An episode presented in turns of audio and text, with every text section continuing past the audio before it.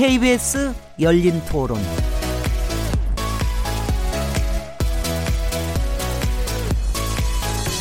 안녕하세요.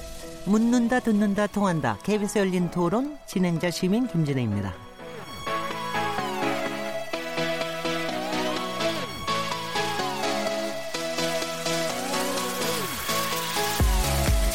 검사. 청취자 여러분께서는 검사라고 하면 어떤 이미지가 떠오르십니까? 권력의 정점에 있는 정치 검사나 정의감에 불타오르는 검사. 이렇게 이분법적인 모습을 떠올리시는 분들이 많으실 텐데요. 검사들도 평범한 일상을 살아가는 셀러리맨에 가깝다고 얘기하시는 분들도 계십니다. 검사는 법을 집행하는 사람이고 법은 우리 생활에 가깝게 있기 때문에 검사에 대해 잘 아는 일이 법을 신뢰하는 첫걸음이 될 것도 같은데요. 오늘 KBS 열린 토론은 추석 특집 두 번째 시간으로 전 현직 검사들과 대한민국 검사 그리고 국민 법 감정에 대해서 진솔한 이야기를 나눠보려고 합니다. 9월 25일 KBS 열린 토론 지금 시작합니다.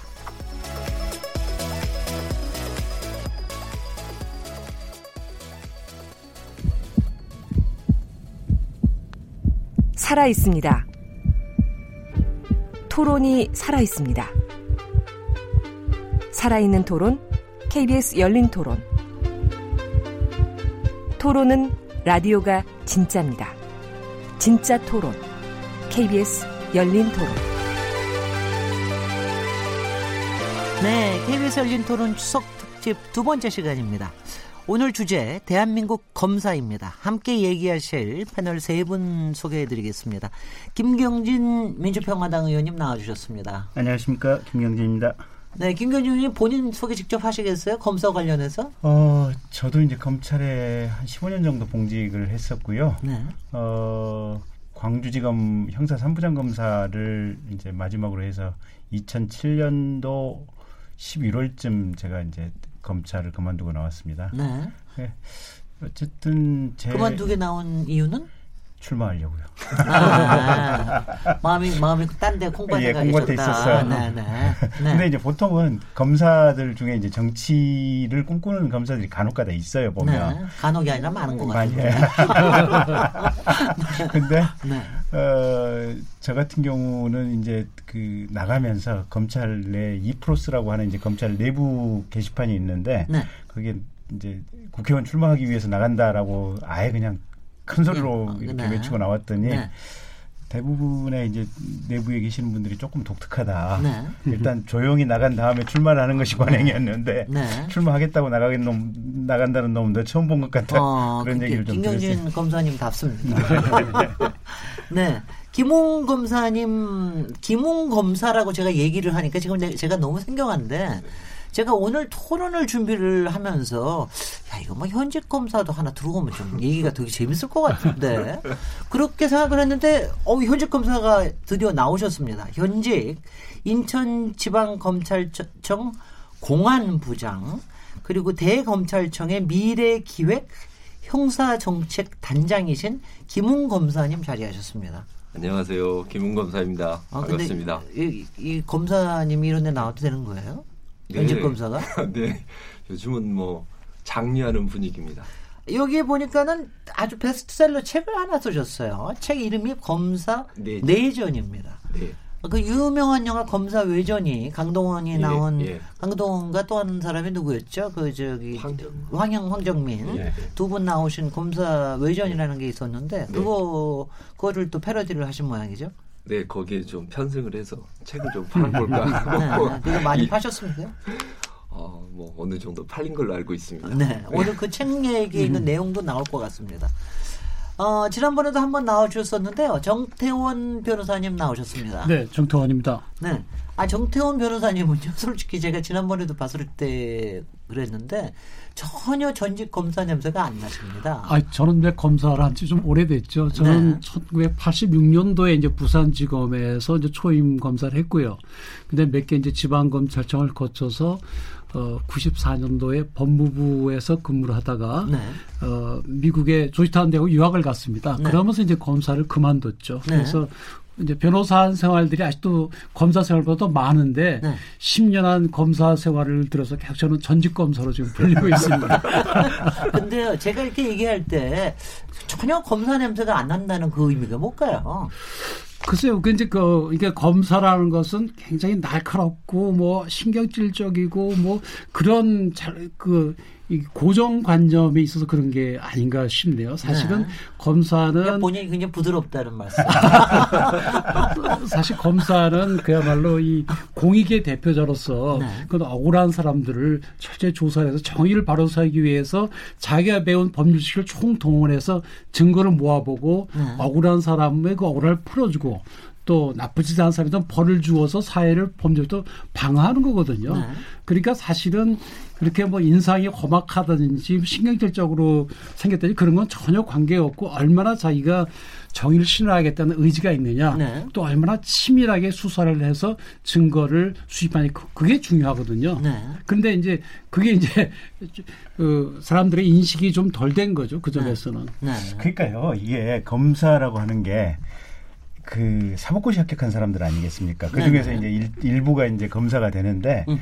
사법고시 합격한 사람들은 대, 대체로 공부 벌레들이거든요. 학교에서 이게 머리 싸매 먹고 책만 보고 이렇게 공부만 하던 사람들인데 이제 밖에서 검사스럽다 그러면 조금 이제 신경질스럽고 싸나워 보이고 무서워 보이고 이제 이런 느낌을 우리가 이제 연상을 하잖아요 보면. 네. 근데 대체로 이게 저희들은 먹물이고 공부만 하고 이제 순진했던 상태에서 검사가 되는데 음흠.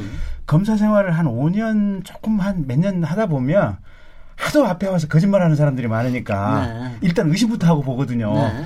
그러다 보면 이제 거짓말 한다는 필이 이제 이게 낚시 고기 걸렸을 때 필이 딱 오면 네. 그 순간부터 신경질이 정말 확 나고.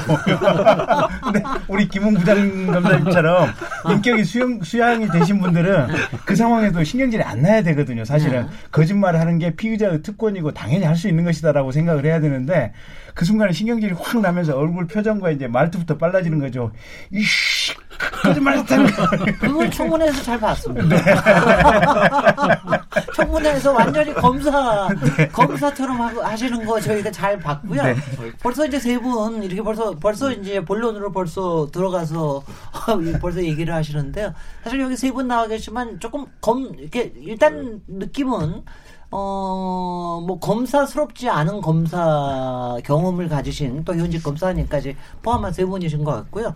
그래서 아마 굉장히 또 재밌는 얘기가 나올 것 같- 같은데요. 어, 제가 여기서부터 좀 시작을 해볼게요. 솔직히 검사에 대한 국민의 이미지, 네. 국민의 이미지가 사실은 엄청나게 안 저- 그러니까. 일단 고해성사부터 한번 네 김홍 현직 검사님부터 시작을 하죠. 네. 아, 네, 뭐 저희도 이제 잘 알고 있습니다. 네. 뭐, 검찰에 대한 이미지가 정말 안 좋고 국민들이 일단 좀 더 이상은 좀 신뢰하기 어렵지 않나 이렇게까지 지금 보고 있는 것 같고요. 그런데 반면에 또 보면 우리 국민들 같은 경우는 여전히 아직도 보면 검찰에 대한 기대는 계속 하고 있는 것 같습니다. 그래서 되도록이면 검찰에서 직접 수사를 해주기를 바라고 검찰에서 어떤 문제를 좀 해결해주기를 바라고 있는 것 같은데 그것들이 어, 정확하게 지금 국민들하고 전달이 잘 안 되고 있는 것 같고 네.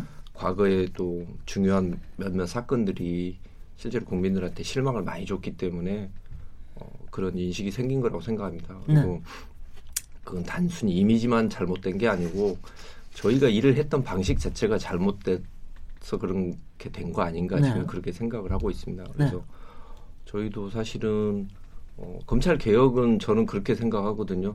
그러니까 검찰 구성원 내부의 의식 변화가 되지 않으면 검찰 개혁은 안 될 거라고 생각을 합니다. 그래서 그런 내부의 의식 구조를 좀 변화시키고 문화도 좀 바꿔보고 이런 것들을 하려고 지금 노력을 많이 하고 있습니다. 어, 너무 저기 이게 이럴 때 현직 검사 티가 나요. 원론적인 아주 그냥 원론적이고 모범적이고 이런 답, 답변을 하시는데 정태 변호사님 제가 그냥 제가 그냥 국민의 한 사람으로서 예. 얘기를 할게요. 그러니까 대한민국에서 나쁜 일이 일어났을 때 검사가 거기에 안 엮인 적이 없었던 것 같다는 그런 생각이 들 정도로 검사가 실제로 임, 뭐 이미지가 나쁜 게 아니라 실제로 나쁜 것 같습니다. 왜왜 그럴까요? 그러니까 뭐, 최근에 이제 네. 그 여러 가지 드러난 일들을 보면 되게 두 가지입니다. 네. 어, 하나는 소위 이제 그 어, 정치 검사. 네. 정치 검사는 뭔가 하면은 자기의 출세를 위해서 이 권력을 쥔 사람들과 한 몸이 돼서 움직이는 거예요. 네. 그걸 이제 소위 정치 검사라고 하는데 그건 결국엔 편향된 방향으로 어, 검찰권을 행사하지 않겠습니까? 국민의 예를 바람과 예를 들어주세요. 달리 예 얘가 누굽니까? 제가 구체적으로 예를 들어 얘가 누굽니까? 그러면은 그냥 이니셜이라고. 아니 뭐 이거는 아니, 뭐 예를 최근에 우 선생님 계시잖아요. 아니 우 선 우 선생님보다 사실은 가장 대표적인 건 네. 김기춘 그렇죠. 비서실장이죠. 예, 사실은 아주 대표적이죠. 예, 그래서 도대체 군- 예전에 살아가던 검사 상업 국민들이 그래도 소위 고등고시를 합격해서 예전에 고등고시 사법과 행정과 그런 게 있었거든요. 네. 고등고시를 합격한 엘리트로서 국가를 위해서 정말로 최선을 다할 거다 이렇게 기대를 했는데 알고 보니까 전혀 아니었거든요. 네. 거기에서 일어나는 어떤 국민들 입장에서 어떤 배신감 이게 굉장히 큰 거죠. 네. 권력이 아버 오히려 권력을 지키기에만 앞장을 섰다 이게 말이 안 되는 거다. 네. 그런 그 소위 정치 검사에 대한 비판 그게 이제 한 가지고요. 또 한 가지는 뭐 보면 종전에 보면 무슨 뭐 벤스 검사, 그랜스 검사, 뭐 성추문 검사 이런 게 막 튀어나오거든요. 네. 그래서 국민들이 기대하는 검사라는 것은 그야말로 배운 사람들이고 또 우리 김 의원님 말씀하셔도 공부도 열심히 한 사람들이니까 네. 적어도 정상적으로 윤리적으로 비난받지 않을 정도로 스- 그 살아갈 줄 알았는데 뜻밖의 일반인 봐도 못한 그런 모습을 보이니까 국민들이 굉장히 실망한 거죠. 네. 특히 그 과정에서 아 이거 뭐 자기 식구라고 봐주는 거 아니냐 그런 네. 의심까지 생기기가 하니까 네. 아 이거는 종전에 우리가 검찰에 가지고 있었던 그런 믿음은 다 무너졌다. 네. 이런 점에서 이제 검찰 개혁 얘기가 자꾸 나오게 되는 거죠. 보통 이제 검찰 해가지고 얘기하면 일단은 권력형이라고 가장 상이 많이 나죠. 정치검사라는 얘기가. 그래서 거의 대한민국의 이른바 흑역사라고 얘기하면 흑역사의 장면에 검찰이 안 드러난 적이 없었죠. 그럴 때 뭐 물론 좋은 적이 있었지만 자 그러면 이제 건너편으로 이번엔 김경진 저 전직 검사님께 여쭤보면 네. 또 다른 이미지가 있습니다. 정말 정의의 사도와 같은 네. 이런 또 이미지가 있습니다. 이런 네. 이미지를 또 얘기를 해보시죠. 어떤 이미지가 있습니까? 뭐 지금이야 이제 그분에 대한 시각과 관점이 다양하게 존재할 수는 있지만 어쨌든 얼마 전까지 자유한국당 대표했던 홍준표 대표 모래시계 검사. 예, 그분도 네. 검사했지 않습니까? 네네. 조직 폭력배한테 네. 명절날 네. 식칼을 선물로 받아서 음흠. 협박을 받았다. 네네. 뭐 그렇게 해가지고 또 그 얼마 전에 이제 좀 화제가 됐었던 함승희 지금 네네. 강원랜드 대표 네. 그분도 옛날에 평검사로 날렸거든요. 이 사건들 굉장히 많이 했고 그래서 그런 면을 가지고 또 가령 지금 요번에 이제 그 발탁된 국정원 발, 발탁된 네네. 이석수 이석- 네. 예, 음흠. 그분은 특별 이제 전직 부장검사 출신인 차장검사 하셨죠? 춘천 네. 차장, 예, 차장검사 출신인데 특별 감찰관을 하면서 그 서슬 시퍼렀던 우병우 민정수석에 대해서 감찰권을 행, 행사했던 사람이란 말이에요 네네. 보면. 네. 그래서 검사들 중에서는 그 순간에 살아있는 현재의 청와대 권력, 정치 권력과 결탁한 검사들도 많지만 음흠. 거꾸로 거꾸로 보면 그 시대의 그 순간에 살아있는 권력과 제대로 각을 세우고 수사를 했던 검사들도 많이 있었거든요. 네네. 그래서 그런 점에서 보면 검찰이 과거에는 신뢰할 만하다라는 어떤 의지할 만하다 이제 이런 평가가 있었는데 그러니까 어느 시점이 되면 아주 중요한 시점이 되면 그래도 그렇게 비판적인 검사가 꼭 있었다. 아니 네. 그렇죠. 뭐 그리고 아직도 윤석열 검사 같은 경우에 윤석열 검사도 굉장히 그렇죠. 국민 신뢰가 높죠. 그렇죠. 그리고 네. 김대중 대통령 시절에 홍업 홍걸 현직 대통령의 아들 네. 구속했지 않습니까? 네네. 김영삼 대통령 시절에 심재륜 중수부장 네네. 그때도 김현철 씨 구속했지 않습니까? 글쎄요. 현직 대통령의 아들을. 네. 그러니까 그렇게 강단 있고 결기 있는 검사들이 과거에는 많이 있었는데 네. 문제는 이제 최근 한 5년 10년 사이에 그런 강단 있는 검사들이 강단 있는 검사의 모습을 보여준 장면들이 많이 없어진 거예요. 많이 없어진 거예요. 네. 그 이유를 이제 우리 김웅 검사님께서 얘기하시겠습니다. 새로운 개념의 등장. 네. 아, 이 생활 검사라고 얘기를 하는데 생활형 검사죠, 사실은. 예, 예. 아니요. 네, 맞습니다. 생계형 검사? 아, 생기형은 아니고 네네. 생활형이죠. 예, 예. 그래서 검사 내전에서 그 얘기를 많이 하셨는데 네네. 어떻게 보십니까? 그래서 어떻게 개념적으로 어, 하시는지. 일단 검찰의 민주적 정당성이라는 것 자체는 대통령의 그 인사권에서 나오는 것 분이시거든요. 그래서 그 독립성이라는 부분에 있었을 때 상당히 어, 뭐 여러 가지 측면이 있습니다. 과연 검찰이 진짜 그야말로 어, 어떤 데에서부터도 견제받지 않는 그런 조직이 되는 게 그게 뭐 과연 정당한 그런 검찰권 행사의 조건인 것인가에 대한 이견도 많고요. 결국 제가 봤었을 때 근데 검사들이 뭐가 옳은지 뭐가 그른지는 대부분 알거든요. 그건 아는데 사실은 음 예를 들면은 구미에 맞는 일을 하면 인사나 보직에서 확실히 좀 혜택을 받습니다. 네. 그런 부분이 결국은 제가 봤었을 때 검사는 독립해서 자기가 충분히 일을 할 수 있는데 거기에서 자기가 그런 어떤 인사권이나 보직에 대한 그런 욕심 때문에 흔들리는 경우가 좀 있다고 생각을 해요. 네. 그래서 우리가 정말 검찰이 어떤 그런 중립성과 독립성을 지킬 수 있는 유일한 방법은 검사들이 되도록이면 나는 그냥 생활용으로서 검사를 한다.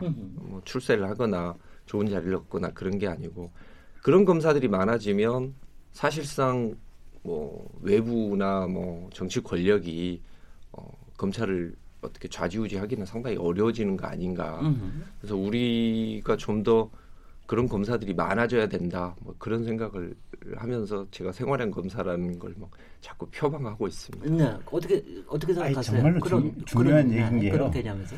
그러니까 검, 검찰 내부에서 사고가 나는 게 네. 결국은 이 검사들의 욕망 때문에 사고가 나는 거거든요. 네. 근데 그 욕망이 검찰 내부의 가장 검사들의 보편적인 욕망이 출세욕이거든요. 네. 승진에 대한 욕구, 부장검사 조금 빨리 달고 싶고, 음, 차장검사, 지청장, 검사장 빨리 승진하고 싶고, 음흠. 근데 그 욕망. 그 다음에 또 한 가지는 그건 뭐 사실 가져서는 안 되는 욕망인데 돈에 대한 욕망, 뭐 이제 이런 세속적인 육체적 존재로서 그런 욕망들이 있는데 가장 평균적인 직업적 욕망이 승진에 대한 욕망입니다. 그렇겠죠. 예. 근데 정권이 정치 권력이 검사들을 통제하는 방식이 이 승진에 대한 욕망을 가지고 통제를 하는 거거든요. 네. 너 좋은 검사장 보직 줄게. 너 검찰에서 네 동기들보다는 조금 더 빛나는 이런 부장검사 보직을 줄게. 같은 부장검사라도 저쪽 시골 어디서 부장검사 하는 거하고 대검찰청에서 이 부장검사 하는 거 완전히 다르거든요. 그래서 그 이 보직을 가지고 그 보직에 대한 욕망을 가지고 검사들을 통제를 하는데 방금 김웅 부장검사께서 얘기한 것처럼 검사가 나는 검사인 것 자체만 가지고 하루하루 나가서 나쁜 범죄자들을 처, 처단하고 나 진실 을 밝혀내는 것 그 자체만 가지고도 나로서는 충분히 어떻게 보면 검사로서 제대로 잘하고 있다. 네. 이런 생활형 검사로서의 어떤 자리매김을 자기 마음에 둘 수 있다면 사실은 정권에서 이 보직 욕망을 가지고 통제를 할 수가 없는 상태가 되는 거죠. 아니 근데 저기 뭐 듣다 보니까는요 네. 그럴 듯하지만 네. 또 정말 죄송합니다 제가 자꾸 딴지 걸어서 지금 말씀하시는 게 평검사로서 그냥 역할을 쭉 해도 은퇴할 때까지 네. 그래도 괜찮다 이런 뜻도 그렇죠. 들리는데 네. 현실적으로 그 불가능하잖아요. 아니 그러니까 지금- 올라가지 못하면 네. 보직에 올라가지 못하면 어느 만큼 되면 잘리고 그러지 않아요? 아니 요새 잘리지는 않습니다. 네, 자기가 버티고 있으면 네, 어, 정년까지 그냥 수사할 수 있는 기회가 주어집니다. 그래요. 네. 네. 네. 근데 이제 동기들은 이제 검사장 고검장을 하고 있는데 네. 그냥 일선 에 뭐. 뭐 전문 부장 검사 뭐 이런 네. 직함으로 이제 수사를 하기는 사실은 대부분 좀 쪽팔려하죠. 네. 네. 그래서 글쎄 뭐 현실 세계에서 일어나는 일인데요. 네. 아니 그러니까 그렇게 해서 저기 되게 보면 거기서 잘리고 그러면 그 다음에 이제 뭐 딴 커리어를 생각을 하는 거 아니에요. 네. 정치로 가든가 네. 출마를 한다고 생각하실 수도 네. 있고 공부를 더 해가지고 뭐 하실 수도 있고. 글쎄요. 그러니까 뭐, 네. 결국 이제 지금 그 우리 김 부장님 말씀하신 생활형 검사라는 거는 어, 출세나 뭐 그런 게 신경 안 쓰고 오로지 검사라는 것 자체로 난 생활에 간다. 아마 그런 취지인 걸로 보이고요. 네. 월급쟁이로서 살았는데 그 얘기는 아닌 것 같아요. 네. 근데 왜 그런가 하면 지금 이제 정치 검사니 뭐니 이런 게 제일 문제가 결국 인사거든요. 지금 네. 우리 김 의원 말씀하신 대로 그 정권을 쥔 사람들이 검사에 대한 인사권을 행사함에 있어갖고 자기의 입맛에 맞게 검찰을 행사한 사람을 좋은 자리에 주면 내가 출세를 하고 싶다, 승진하고 싶다. 그러면 당연히 그쪽 눈치를 볼 거 아닙니까? 네네. 거기서 문제가 생기는 거니까 네. 결국은 두 가지죠. 하나는 검사로서 나는 생활형 검사할 거야. 나는 검사된 것만으로 자랑스럽고 대학 교수가 내가 열심히 연구해서 좋은 논문 내고 네, 네. 후진을 잘 양성하면 되지. 내가 무슨 학장 되고 되고. 차- 네. 총장 될 필요 없지 않냐. 이런 것처럼 네. 평생 검사하겠다는 마음. 또 한 가지는 공무원들이 어느 조직이나 승진하는 것이 나쁜 것은 아니니까 네. 그 승진 심사에 있어서 어떤 그 정치적인 영향이 없도록 가장 객관적으로 중립적인 그 인사위원회 제도 같은 걸 혹시 도입을 해서 제대로 한다고 한다면 소위 정치 검사는 없을 수밖에 없는 거죠. 그래서 두 가지 점에서 우리 검찰에서 고민을 해야 될 걸로 보입니다. 네. 근데 그 검사가 지금 정년이 공, 그러니까 일반 공무원하고 똑같은 거죠? 조금 더 늦, 길지 않나요? 60. 어제 63세? 63, 어, 꽤 괜찮네요. 네, 네. 지금 공무원이 61세인가 그렇죠. 예, 60 아니면 61세. 이거 왜 63세? 왜 거기 반칙이야? 왜 거기 2년도예요? 그렇네요. 그것도 특권이네. 왜 2년도? 거기 2년도에. 아니 근데 네. 옛날에는 네. 그 아까 말씀하신 맥락대로 승진을 못하면 네. 잘리는 게 아니고 그냥 자발적으로 다 사표내고 나갔어요. 예. 그 100에 네. 100% 나갔는데 어느 시점부터 밖에 나가도 변호사 해도 먹고 살기 힘들다더라 이러니까 네. 요새는 안 나가고 버티는 숫자가 가면 갈수록 늘어나고 있습니다. 이제. 네. 네. 그 저기 그러니까 네. 생활은 그럼 솔직히 생활은 좀 할만합니까? 그러니까 생활이라는 게 일단은 뭐 경제적으로 그냥 공무원으로서 생활을 할만합니까? 어, 아니, 일단 그러니까- 자기가 아니, 아끼고 살면 그냥 국민의 기준으로 봤을 때 일반 아끼고 기준으로 봤을 때. 살면은 음, 크게 뭐 어렵고 이러진 않은 것 같은데 네. 뭐 저 같은 경우는 주로 마이너스 통장에 의존해서 살고 있죠. 그 이유가 뭐예요? 왜 마이너스 통장이? 아무래도 수사를 하고 이럴 때 되면은 네. 개인 돈이 좀 들어갑니다. 네. 그 개인 돈도 들어가고 외부에서는 사실 검사가 되게 돈을 잘 버는 줄 알아요. 그래서 친구들하고 이렇게 가면 아무래도 두 번에 한 번은 밥을 사야 되는 경우도 많고, 음흠. 그러니까 실제하고 달리 이 그 국민들이나 친구들이 바라보는 그 검사에 대한 그런 이미지가 다르기 때문에 어느 정도 좀 나가면은 일단 부조금을 내더라도 사실은 저희는 한 3만 원에서 5만 원을 내는 게 맞는데 네. 그럼 되게 욕을 먹거든요. 네. 와 돈도 잘 벌면서 왜 그랬느냐. 어. 아니 그게요. 솔직히는 보통은 돈을 잘 번다고 얘기하는 게 뭐 공무원에서 국가에서 월급을 많이 준다는 뜻이 아니라 봉투를 찰 기회가 많다라는 거죠. 그리고 봉투를 뭐 달라고 그런다고 주는 게 아니라 사방에서 그냥 갖다 준다. 그냥 갖다 주고 뭐 요새는 뭐 그런 거 없어요. 그냥 전별금도 많이 주고 뭐 하여튼 간에 봉투가 계속 있다. 왜냐면 지난번에 어 박근혜 정부 말기에 그 성함에 기억이 안 나는데 가또돈 많이 번 검사로 유명한 사람 뭐 이렇게 해가지고 그냥 보니까는 그냥 이렇게 뭐 한 번에 그냥 100만 원씩 주는 것도 딱 그렇게 주고 그러, 그러는 특할비가 많은 겁니까? 왜 그렇게 그런 돈이 지금 지금은 없나요? 어떤가요? 저 그러니까 벌써 이게 뭐 명절 때 뭐 속칭 말하는 떡값 네. 그다음에 이제 전금 갈때 전별금 뭐 네. 이게 없어진 지 벌써 한 15년 정도는 된 것 같은데요. 네. 그렇죠. 제가 예. 제가. 거의 그러니까 지청에 갈때 네. 그러니까 초임에서 인천에서 지청 갈 때 그때 보니까 거의 그런 건 없어졌고 예. 그 외부에서 주는 게 아니고 우리 내부에서 그렇죠. 부장님들이 글쎄요. 예, 부장님들이 이렇게 이제 십시일반으로 모아주는 것들은 있거든요. 근데 부장님은 어디서 나느냐고요? 그 이제 자기 자기 돈 자기, 자기 돈 쓰는 거죠. 거죠. 그러니까 저 같은 네. 경우도 네. 밑에 검사들이 이렇게 옮, 옮, 옮기면 가서 현금 뽑아와야 돼요. 네. 현금 뽑아와서 이렇게 주는 게 왜 그러냐면 이사를 막 가고 이럴 때 사실은 당장 그 후배들 같은 경우에는 당장 이사 비용 같은 게 좀 없고 이러거든요. 네. 저희는 뭐 2년마다 옮기지 않습니까? 그러니까 사실은 저희도 뭐냐면 예전에 선배들한테 받았으니까 후배들한테 그걸 안 줄 수는 없는 거고. 근데 이제 예전처럼 그렇게 많이는 못 주죠. 딱 우리 부에 있는 검사들 한둘한테만 이렇게 주는 건데. 근데 전별금 제도 제가 뭐 제일 예전 사람이니까 네, 제가 이제 부산지검에서 88년도에 이제 인사에 대해서 옮기는데 전 전별금을 받았거든요. 정태면 전별금을 받았는데 지금 말씀드린 대로 우리 측에 이제 검사들이 그때 한 50명 있었어요. 네. 그다 대개 한 5만 원씩 뭐 이렇게 3만 원씩 이렇게 줬고 네. 그다음에 개인적으로 아는 사람들도 대략 그 정도 줬어요. 네. 그래서 그 돈을 받아서 어 그게 정확한 액수는 기억이 안 나는데 제가 다음 지청에 갔는데 집을 집이 없어가지고 못 구하고 여관에 있었거든요. 그러니까 네. 한달 여관비니까 딱 맞더라고요. 네. 그러니까 이미 그 말씀하신 뭐 100만 원을 주고 뭐 어쩌고 하는 건 제가 검사인 것 같은 80년대 훨씬 그 이전에 네. 이미 없어진 걸로 보이고요. 저희들 때만 해도 그게 없어졌거든요. 그 전별금가 제가 느낀 게 아, 전별금 있어야 되겠다. 만약 전별금 안 주면 우리 여관방 그 돈도 없잖아요. 월급쟁인데 아니 제가 그런 생각을 제가 했어요. 그거를 좀 그럼 2년에 한 번씩 이렇게 저 임지를 바꾸면 네. 전혀 보조가 없어요. 아 근데 그러니까 가령 지방에는 지방에 갈 때 가령 뭐 저 생활 정착비로 모자가 나온다 그런 건 그런 거 전혀 없습니다. 없죠. 요만큼도 아예 없습니까? 없죠. 아 그런 게? 영화관이 하면 되니까. 네. 아, 지금 관사라도 관사가 있지만. 저희 때는 네. 관사도 없어가지고요. 그때. 아, 아. 예. 가가지고 제가 그 부산에 있다 그쪽 갔는데 네. 우선 빈 집도 없어요. 그 인구 유동이 네. 없기 때문에 네. 빈집도 그래서 계속 여관에 있었어요. 네. 그래서 그때 하루에 그때 제 기억이 하여튼 만 원인가 뭐 이만 원씩 냈던 것 같아요. 매일.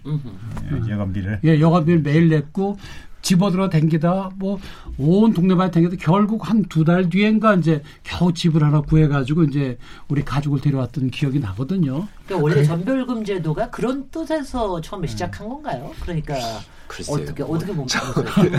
그런 뭐 되게 좋은 뜻은 아니었을 것이고요. 네.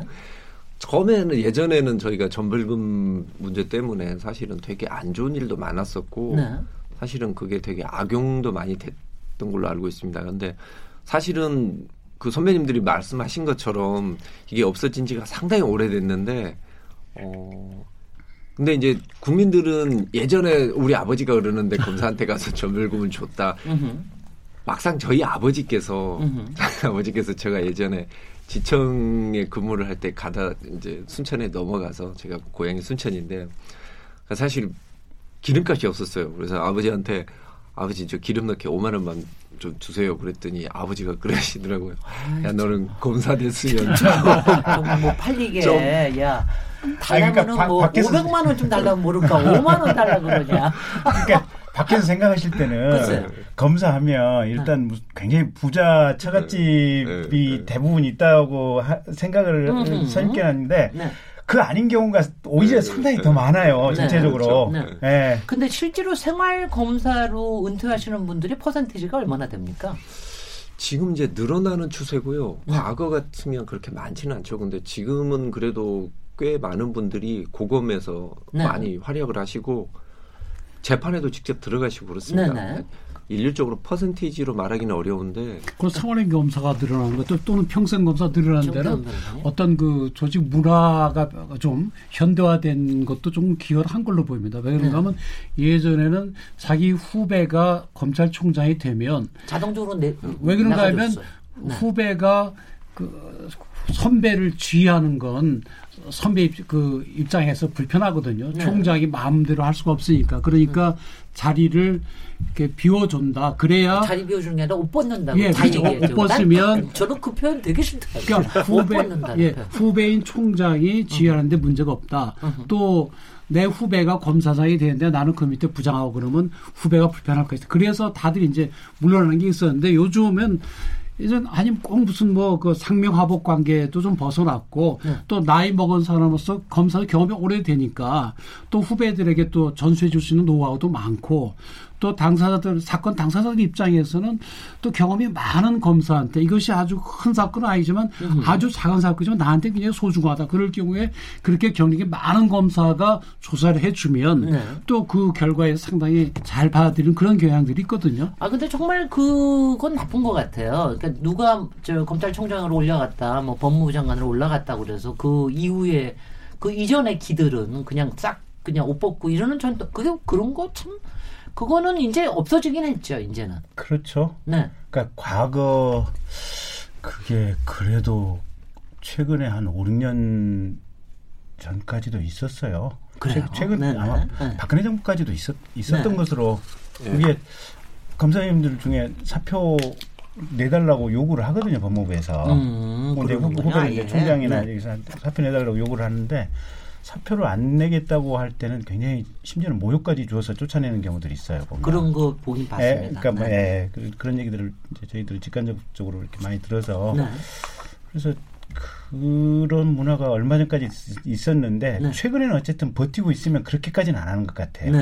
네. 그런 거 지금은 네. 제가 봤을 때 아예 트랙이 이제. 예, 네. two track입니다. 네. 그러니까 예를 들어서 사람, 아, 계속 사람. 계속 쉽게 말해서 그게 아니고 네. 그 이제 뭐 검사장 승진을 하고 네. 이렇게 그 승진 그렇죠. 쪽이나 뭐 이렇게 네. 조직 관리를 하는 쪽에 이렇게 생각하시는 분이 있고 네. 그게 아니고 이제 주로 고검 같은 데서 이렇게 이제 자기 경력을 계속 그 유지해서 수사에 계속 어, 하겠다. 그래서 승진이나 이렇게 검사장 승진을 바라지는 않는다. 이게 이제 어느 정도 지금은 어, 구분이 됩니다. 그래서 전자 같은 경우에는 음. 예를 들면 이렇게 서로 경합을 했고 이런 상태가 되기 때문에 네. 사실은 이제 저분이 되고 나면 서로가 좀 껄끄럽고 부담스럽고 그러기 때문에 나가시는 거고 그렇지 않으신 분들은 계속 그렇죠. 그냥 정년 음, 네. 따라서 이렇게 계속 하시는 거고요. 네.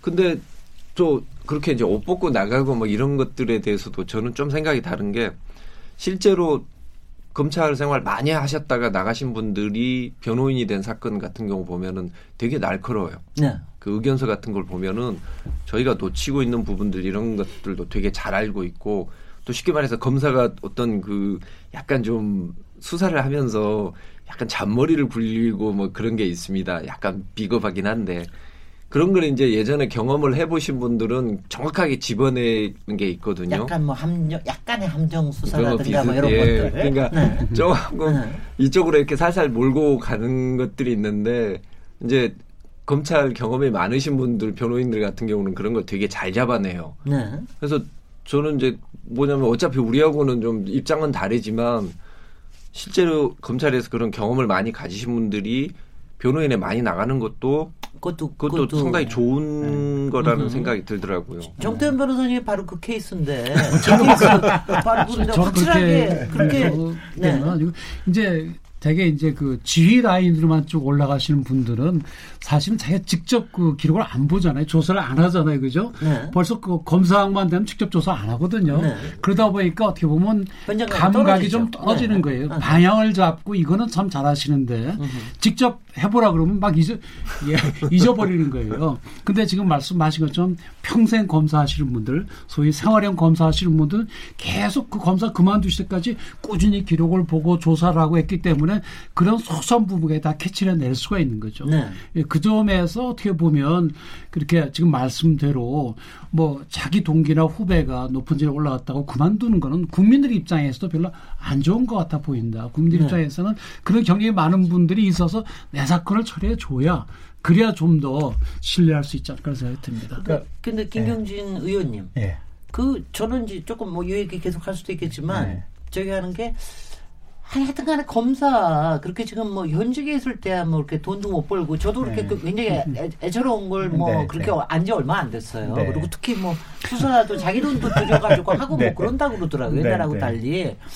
근- 근데 한 번 관두면 아 뭐 엄청나잖아요. 그 변호사 변- 변호사 개업을 하면 그게 그렇지가 않아요.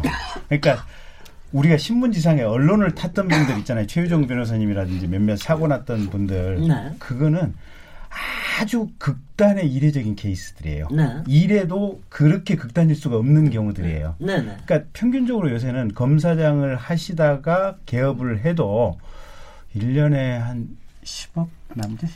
글쎄요. 아니, 그러니까 아 처음에 스카우트비부터 해가지고 아니요, 엄청 그렇지, 그렇지 않습니다. 그런 건 그렇지 다 이제 않습니다. 옛날 예. 옛날 얘기들이고 네, 네. 그것도 이 듀레이션 기간이 한 2, 3년 가겠죠. 아니요. 아니 5년은 갑니까? 아니 요새, 요새는 1년밖에 안 된다는 거예요. 그래서 야, 그러니까 좀 그렇네. 세상이 어, 어. 그러니까 어디나 인재 풀이 중후해졌어요. 네. 변호사들도 검사장 출신 변호사들이 가령 20년 전에는 뭐 전국에 기껏해봐 1, 200명이라 그러면 지금은 수백 명 뭐 가까이 될 거예요. 네. 그러니까 그 고를 수 있는 폭이 넓다 보니까 그 기간도 짧아지고 벌수 있는 돈도 적어지고 그래서 사실은 평검사나 부장검사 하시다 오신 분들은 그렇게 뭐 특별한 게 없어요.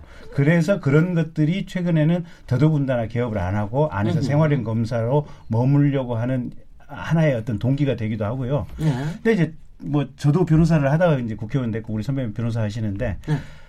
변호사들 입장에서 보면 음흠. 뭐 장점 단점이 있는데 그래도 평균적으로 보면 나이 드시고 굉장히 오랫동안 검사를 한 사람이 그 사건의 담당 주임 검사다 이러면 저희들 입장에서는 좀 안심이 돼요.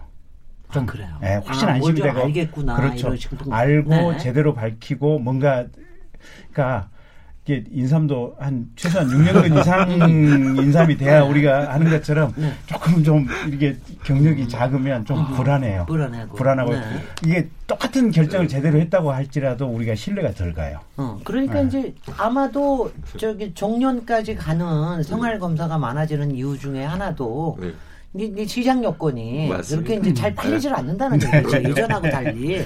그리고 또 한 가지 조- 뭐 조- 층도 넓어졌고요. 또 한 가지 국민들 좀 입장에서는 더 좋은 점이 이제 뭔가 하면 소위 전관 예우라 그래갖고 예전에는 같이 근무하던 판사나 같이 근무하던 검사가 나와서 이제 사건을 맡으면 변호사서 그거에 대해서 보이지 않는 그 이익을 준 경우들이 많이 있었거든요. 네. 그러다 보니까 이제 돈이 많은 사람들은 막 나온 사람들 고위직을 지는 사람을 변호사 선임을 해서 뭐 징역 살걸 집행유예로 나온다든지 뭐 벌금으로 나오든지 이런 게 있었고 또 검찰 수사 과정에서도 여러 가지 혜택을 본 게 있었거든요. 근데 지금은 SNS 시대고요. 네. 그다음 국민들이 다 보고 있거든요. 네.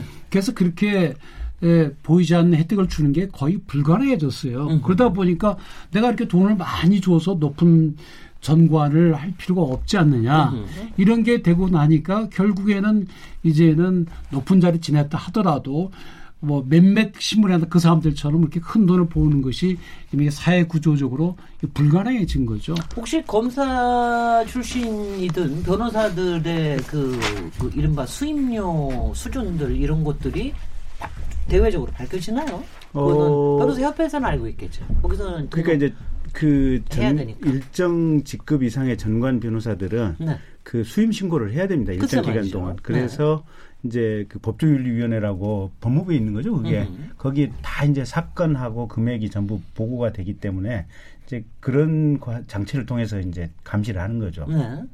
그 지난번에 우병우 수석인가 네. 뭐 해가지고 그거 등록 그 저기 뭐 네, 등록 네. 안 하고서는 수임했다 고 그래가지고 굉장히 문제되고 뭐 그랬죠. 요새는 요새는 그게 그 그건 상관없는가요? 이게 정관 예우나 이런 게 아니라 네. 그러니까 얼, 나와서 얼마 동안은 변호사 개업을 못한다 이러는 건 없는 그, 거죠. 그런 조항은 없고 네. 가령 이제 어, 서울중앙지방검찰청 검사장을 하다 퇴임을 했다. 네. 그러면 그 해당 청에 대한 사건은 아, 1년간 선임이. 선임이 네, 불가능한 네. 상태로 아, 가는 아, 겁니다. 그렇게 되는 거군요. 네. 우리 얘기를 좀 잠깐 돌려서 여러분들도 아마 영화나 드라마 특히 검사가 주인공으로 나온 거 열심히 보실 것 같은데 네. 각기 가장 저 인상적이었던 게 어떤 거였는지 한번 얘기 좀 해보시죠. 저는 제가 먼저 시작하자면 저는 사실은 가장 뭐 최근이기도 하고 가장 근사했던 게 비밀의 숲이라는 드라마였습니다. 네, 그거 네. 혹시 보셨어요?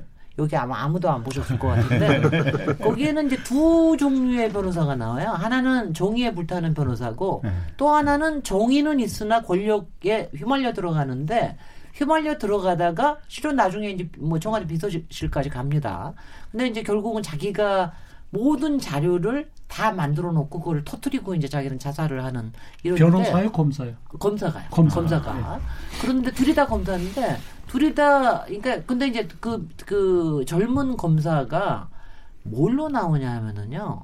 감정 그 저, 조절을 저기. 하는 뇌 기능이 없어졌어요. 뭐 아. 다른 병 때문에 전두엽인가 뭔가 어디 가 네. 잘라냈어요. 네. 그러니까 그 사람이 검사 짓을 그렇게 잘할 수 있는 게 네. 바로 그 감정을 없애버렸기 때문이다. 네. 그렇기 때문에 모든 걸 냉철하고 과학적이고 이성적으로만 복감적으로만 할 수 있는 거다. 네. 뭐 이런 이- 이런 게 아주 근사했습니다. 그 네. 그거는 아마 2편도 시리즈 시즌 2도 나오고 그럴 것 같은데 네. 그 얘기 조금 이따가 좀 질문하도록 하고요. 네. 혹시 어떤 어떤 드라마 김견준 김견준 의원님부터 어, 어... 떤 모델이 가장 마음에 드셨습니까? 아니, 아니 면 현실에 가까웠다거나. 저는 사실은 뭐 드라마나 영화를 잘 안 봐요. 네. 잘안 보는데 그래도 최근에 좀 기억나는 게 황정민 씨 구속돼 가지고 뭐 억울하게 구속됐다가 그 풀려나는 무슨 그런 드라마가 그게 하나 있어요. 드라마? 그게 그그 영화 검사 있잖아요. 외정 영화. 예, 그- 검- 그- 검사 예. 예, 예, 그 있죠. 네. 그거 잠시 좀 재밌게 봤던 기억이 있어요. 네. 네. 네. 거기서는 검사 아닌 사람이 네. 사기꾼이 검사 검사 검사 행세를 노릇을 하면서 굉장히 잘하죠. 예,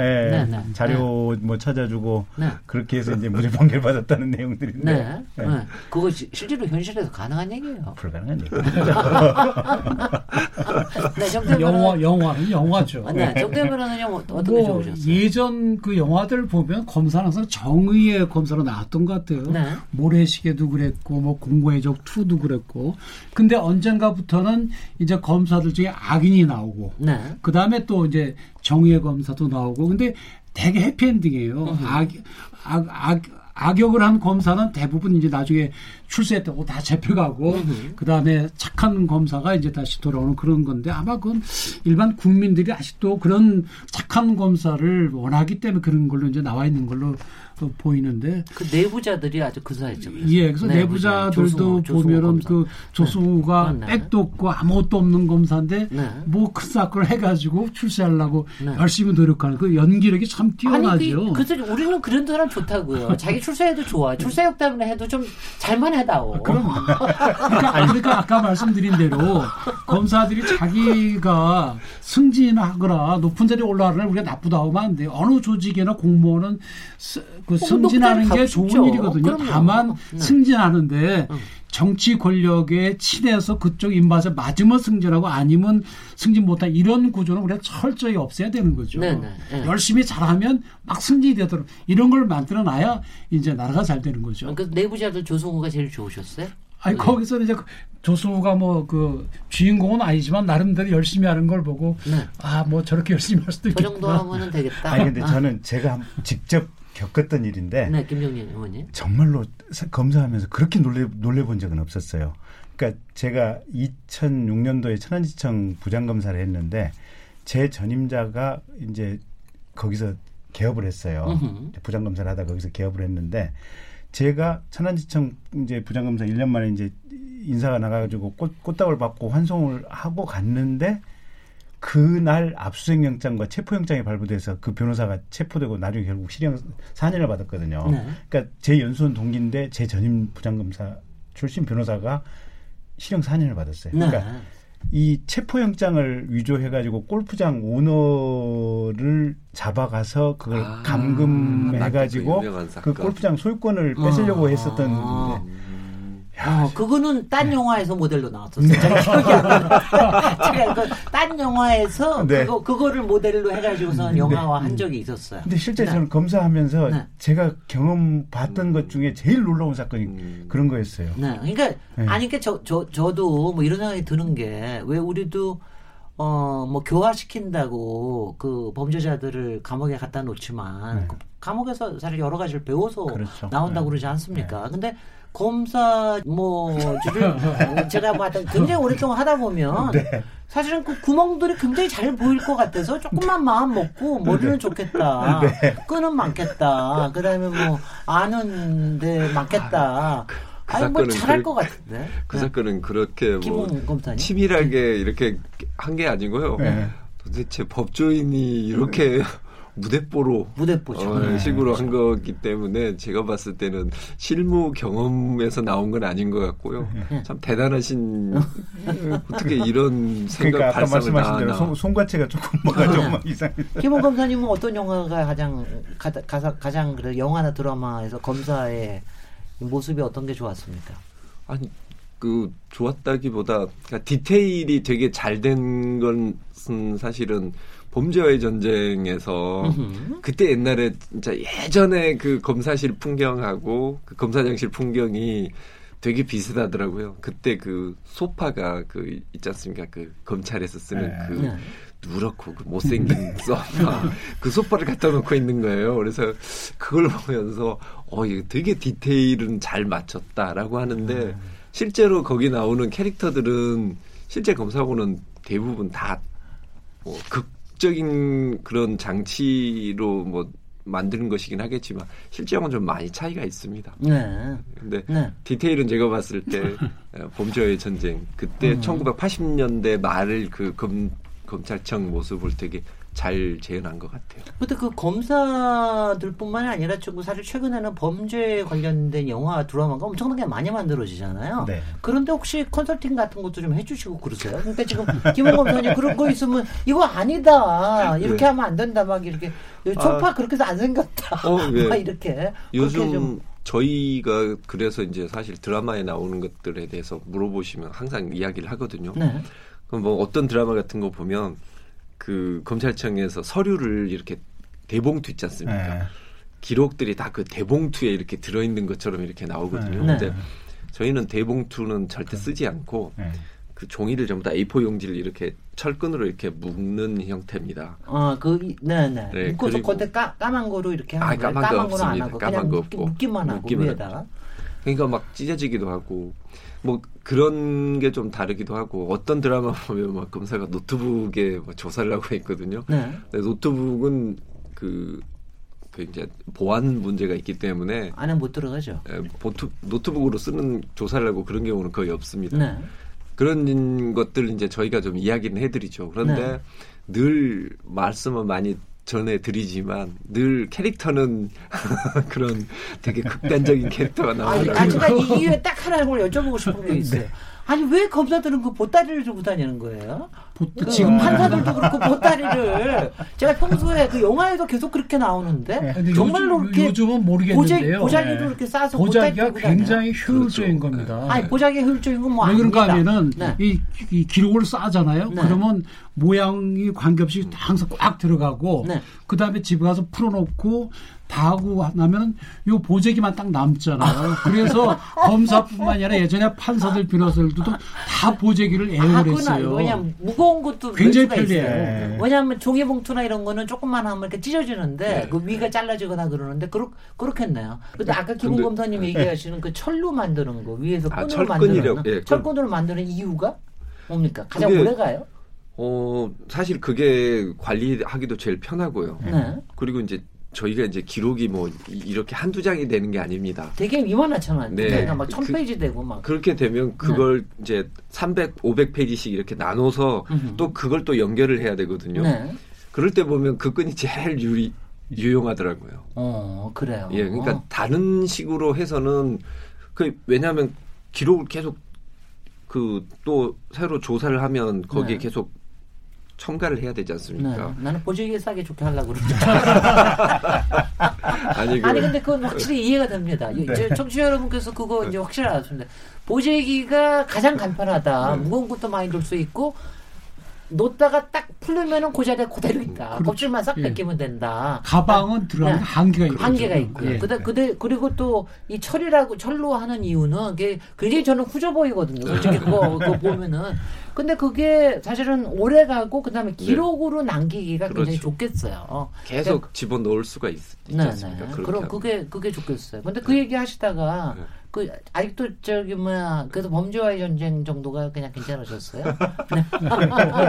자 그러면 이제 현실 세계로 돌아 돌아와서 하여튼 저희 더 재밌어서 계속 얘기하다 보니까 시간이 훌쩍 갔는데요. 저희 잠깐 좀 쉬었다가 가야 되겠습니다. 우리가 잘 모르던 이런 생활 검사들의 애환과 애로 뭐 애로사항도 있고 그다음에 상당히 저희 국민으로서 알고 싶어하는 재밌는 얘기들 잠시 쉬었다가 또 더 들어보도록 하겠습니다. 지금 여러분께서는 KBS 1라디오, KBS 열린 토론, 시민 김진애와 함께하고 계십니다.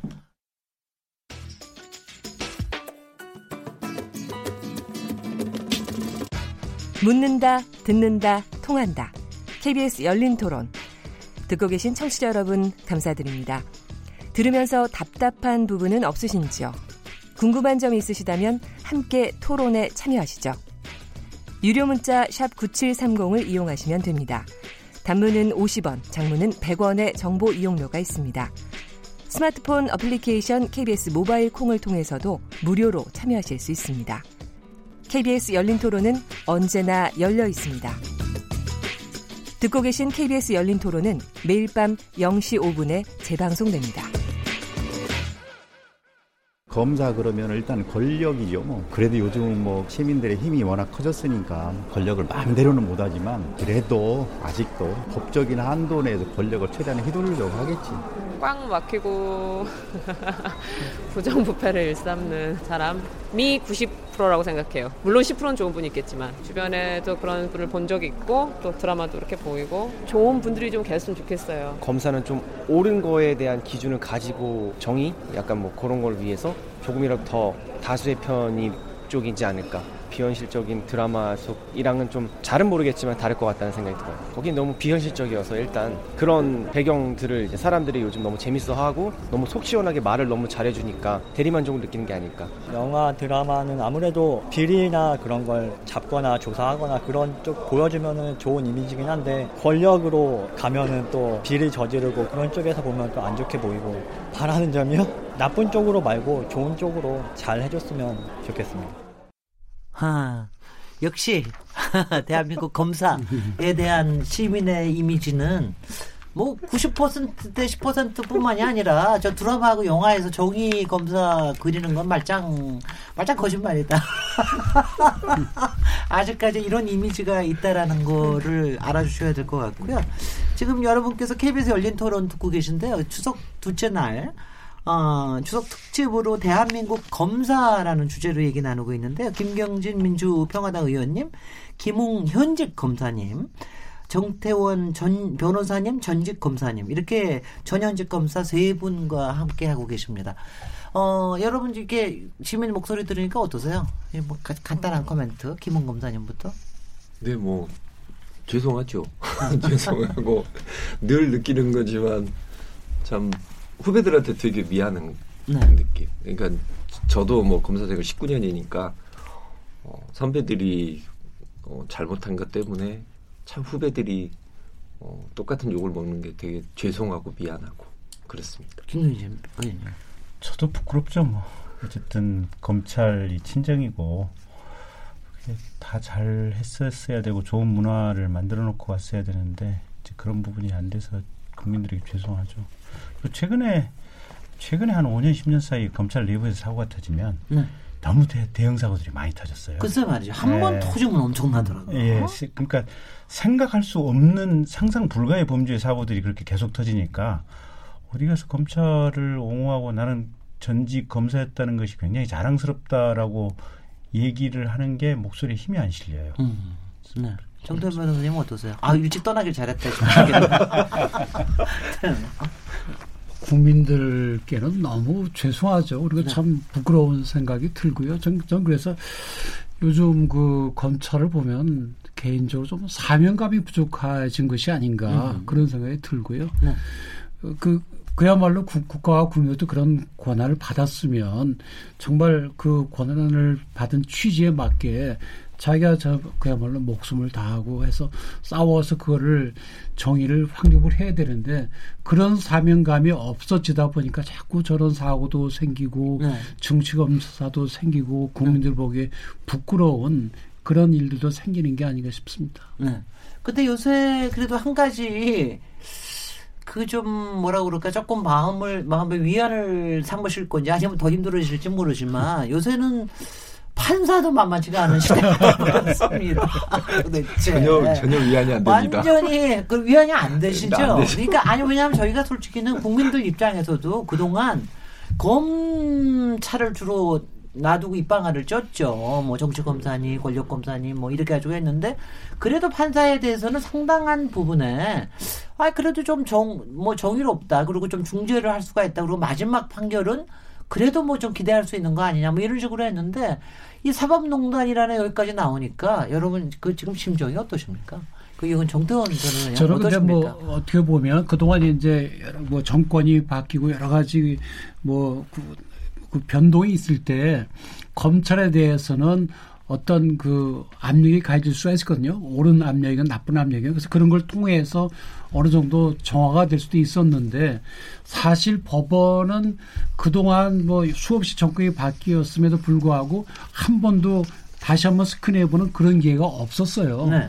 그래서 그런 것이 누적이 돼서 오늘날 이제 뭐, 어, 재판 거래 의혹이 여러 가지가 나온 것이 아닌가 그런 생각이 들고 사실 지금 말씀하신 대로 사법부라는 데는 우리가 마지막으로 우리가 그 기대해 볼 수 있는 데거든요. 그럼요. 정의를 마지막으로 우리가 기대해 볼 수 있는 데가 사법부인데 사법부 자체가 저렇게 뭐 특정 목적을 가지고 잘못 운영이 됐다 할 때면 참 국민들은 답답하죠. 네. 검찰이 문제가 있- 있을 때보다도 더 답답한 거죠. 그래서 그렇죠. 이번 검찰은 검- 뭔가 좀 고쳐져야. 될 걸로 보입니다. 아니 지금 김, 김경진 의원님 어떻게 이거 어떻게 어떻게 전개될 거로 보세요? 지금 이 사법농단에 관련된 지금 대법원까지 연루된 이 부분이 이게 거의 법원이 똘똘 뭉쳐서 저항하고 있는 지금 이런 상황이어가지고요. 네. 뭐 민주당에서는 지금 국정조사 추진하겠다라고 하고 있고 네. 또 법조인 출신 일부 의원들은 특검 비슷하게 이게 특별 재판부를 구성하는 뭐 특별법을 좀 위반해야 되는 거 아니냐 네, 이제 네. 그런 생각도 하고 있는데요. 네. 어쨌든 현재 이 상태대로 그대로 간다면 법원의 추한 모습만 계속해서 보고 수사는 그냥 유명무실하게 끝나고 그냥 국민들 입장에서는 굉장히 찜찜한 이런 상태로 종결될 가능성이 높아 보입니다. 그래서 최근에 그 영장 그 판사에 대한 영장 네. 어 계속 기각되면서 그러니까 최근에 딱 하나가 됐죠. 네. 그래도 저 대법원 김명수 대법원장이 딱 한 말씀 하신 다음에 그 다음 날 딱 하나 되던데. 네. 어 그러고 나니까 이 검찰과 법원이 이거 완전히 대립각으로 막 붙는 거 아니냐. 이게 도대체 어디까지 갈라 그러나. 이, 이 이것도 사실은 역사의 큰 흐름으로 보면은 굉장히 큰 지금 변곡점 중에 하나에 와 있다라고 보는데 저 김웅 검사님은 현직 검사로서 아마 내부 얘기를 좀 아실 수 있을 것 같은데 어떻게들 자세가 어떻습니까? 이 부분에 대해서. 저희 내부에 있어도 모르는 건 마찬가지고요. 네, 네. 네. 그 근데 이제 외국의 법원하고 우리나라 법원하고 비교를 해보면 사실 우리나라 법원은 어 하나거든요. 네. 그러니까 뭐 1심이든 2심이든 3심이든 하나입니다.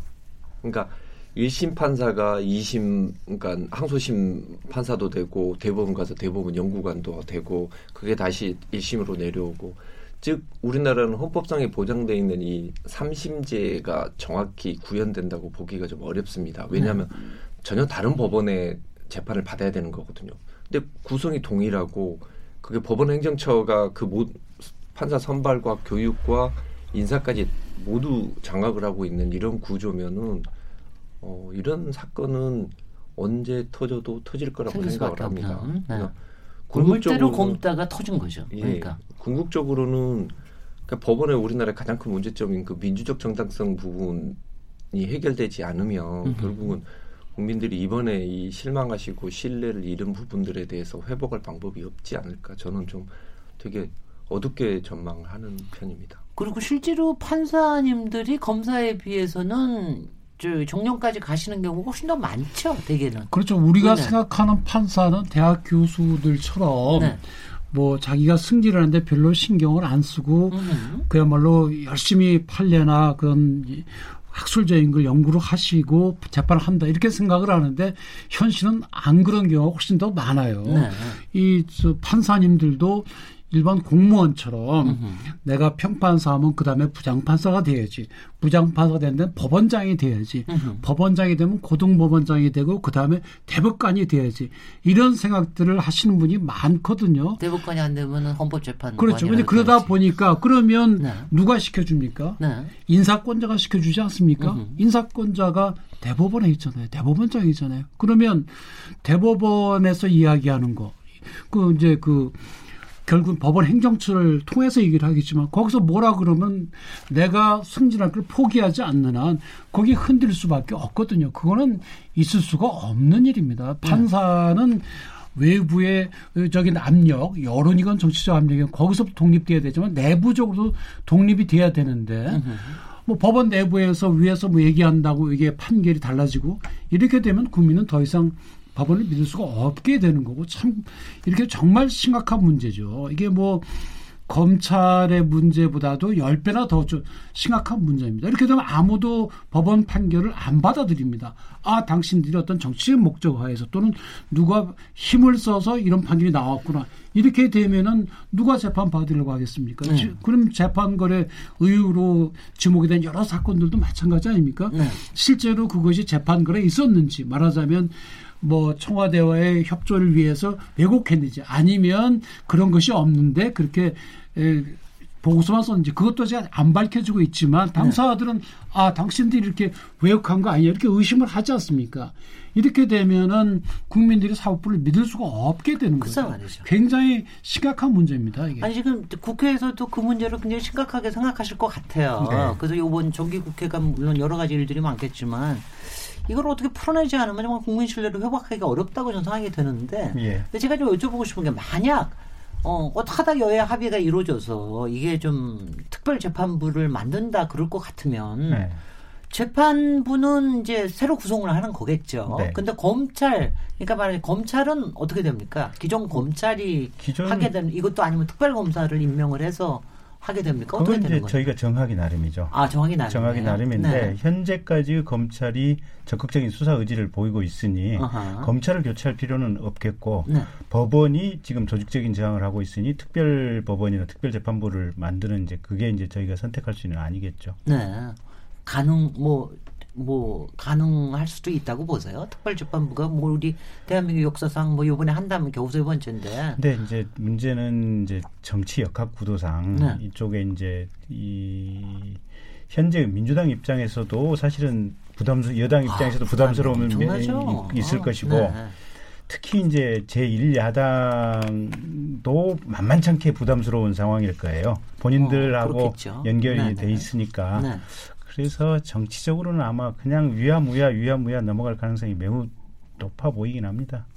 정태훈 변호사님께서 아마 좀 가장 객관적으로 얘기를 하실 것 같은데 좀 이렇게 어떻게 풀어가야 된다고 보십니까? 기본적으로 하여튼 제일 중요한 것은 사법부의 독립, 네. 그다음에 법원에 대한 국민의 신뢰를 확보하는 그게 제일 중요하다고 생각을 합니다. 네. 그래서 뭐 재판 거래가 있었는지 없었는지는 지금 의혹 수준이거든요. 근데 이 의혹 아니 수사를 해야지 뭐가 나올 거 아니에요. 그렇죠. 수사를 그러니까 못하게 하니까. 이 의혹 수준이기 때문에 증거도 철저히. 조사를 해서 과연 실제로 의혹이 아니라 네. 사실 그렇다면 엄벌을 해야 되는 게 맞고요. 또 아닌 건 아닌 것대로 밝혀줘야 국민들이 법원을 앞으로 신뢰를 하게 되지 수사를 만약에 안 한다든지 우리 김 의원님 말씀처럼 그냥 흐지부지 해 버리게 되면 우리 헌정사상 굉장히 그 굴곡진 그런 그 현실을 맡게 될 수밖에 없거든요. 그거는 우리 법원의 장리에서도 매우 안 좋은 선례가 됩니다. 그래서 지금 김명수 대법원장도 어, 수사에 협조하겠다고 직접 말씀도 하셨잖아요. 그래서 네. 누구를 처벌하고 처벌 안 하고의 문제가 아니라 과연 그, 그 사법부의 독립을 침해하는 내부로부터의 독립을 흔드는 거 아닙니까? 그런 것이 있었는지 어, 아니면 그것이 의혹순에 불과한 것인지 철저히 수사를 해서 아니면 아닌 대로 밝혀져야 국민들이 법원을 믿을 수가 있죠. 근데 네. 뭐 수사하지 마라 이렇게 해가지고는 국민들이 납득할 수가 있겠습니까? 네. 그래서 누가 처벌을 안 받을 수 있을지 모르겠지만 법원은 앞으로도 우리 한 영원히 가야 될 것이고 그 법원에 대한 신뢰도 계속 있어야 나라가 돌아갈 거 아닙니까? 네. 그러니까 이거를 누구의 처벌이나 누구의 정치적 책임 때문에 유야무야해서는 결코 안 됩니다. 네. 그 지금 이제 아니 저는 사법농단 얘기가 나오니까 검찰 개혁의 대상인 검찰은 조금 좀 쉬, 좀 괜찮겠다. 뭐 이러고 서로 안도하고 좀 안도의 한숨을 쉬지는 않으실까 뭐 이런 생각을 좀 했는데요. 네. 사실 검찰 개혁의 속도도 사실 지금 뭐 입법화가 돼야지 뭐가 되는 건데 네. 지금 뭐 거의 뭐 입법화가 되는 게 지금 뭐 거의 진행되는 게 별로 없어 보입니다. 솔직히 뭐 20대 국회가 뭐 별로 한 게 없습니다만은 지금 어떻게 돼가고 있습니까? 지금 검찰 개혁 대해서는 사개특위 이제 구성돼 있고요. 네. 그 특위에서 아마 이제 입법권을 가지는 특위로 구성을 했, 했을 텐데 네. 제일 핵심이 저거 아니겠습니까? 이 공수처 도입하느냐. 그렇습니다. 그다음에 이제 공수처 수사권을 어디까지 주느냐. 이제 이- 그다음에 이제 검찰과 경찰관의 간에 이제 이 수사 영역 조정은 어떻게 할 것이냐. 이게 형사소송법하고 검찰청법 개정과 관련된 부분들이거든요. 네. 근데 그거는 이게 그렇게 지금 현재 정부 안에서 던진 것처럼 가령 검경 간의 수사권 조정은 대부분 이제 일차 수사는 경찰한테 맡기고 음흠. 검찰은 제한적인 수사만 하도록 하자. 네. 그리고 이제 공소 유지 하도록 하자. 뭐 이게 거의 경찰 측 안이 지금 현재 청와대 안으로 왔거든요. 네. 근데 그걸 개혁이라고 보느냐. 음흠. 근데 저 같은 경우는 이제 친정이 검찰입니다. 그리고 네, 그, 네, 그, 예, 네. 근본적으로 네. 검찰에 대해서 상당히 많은 신뢰를 여전히 가지고 있거든요.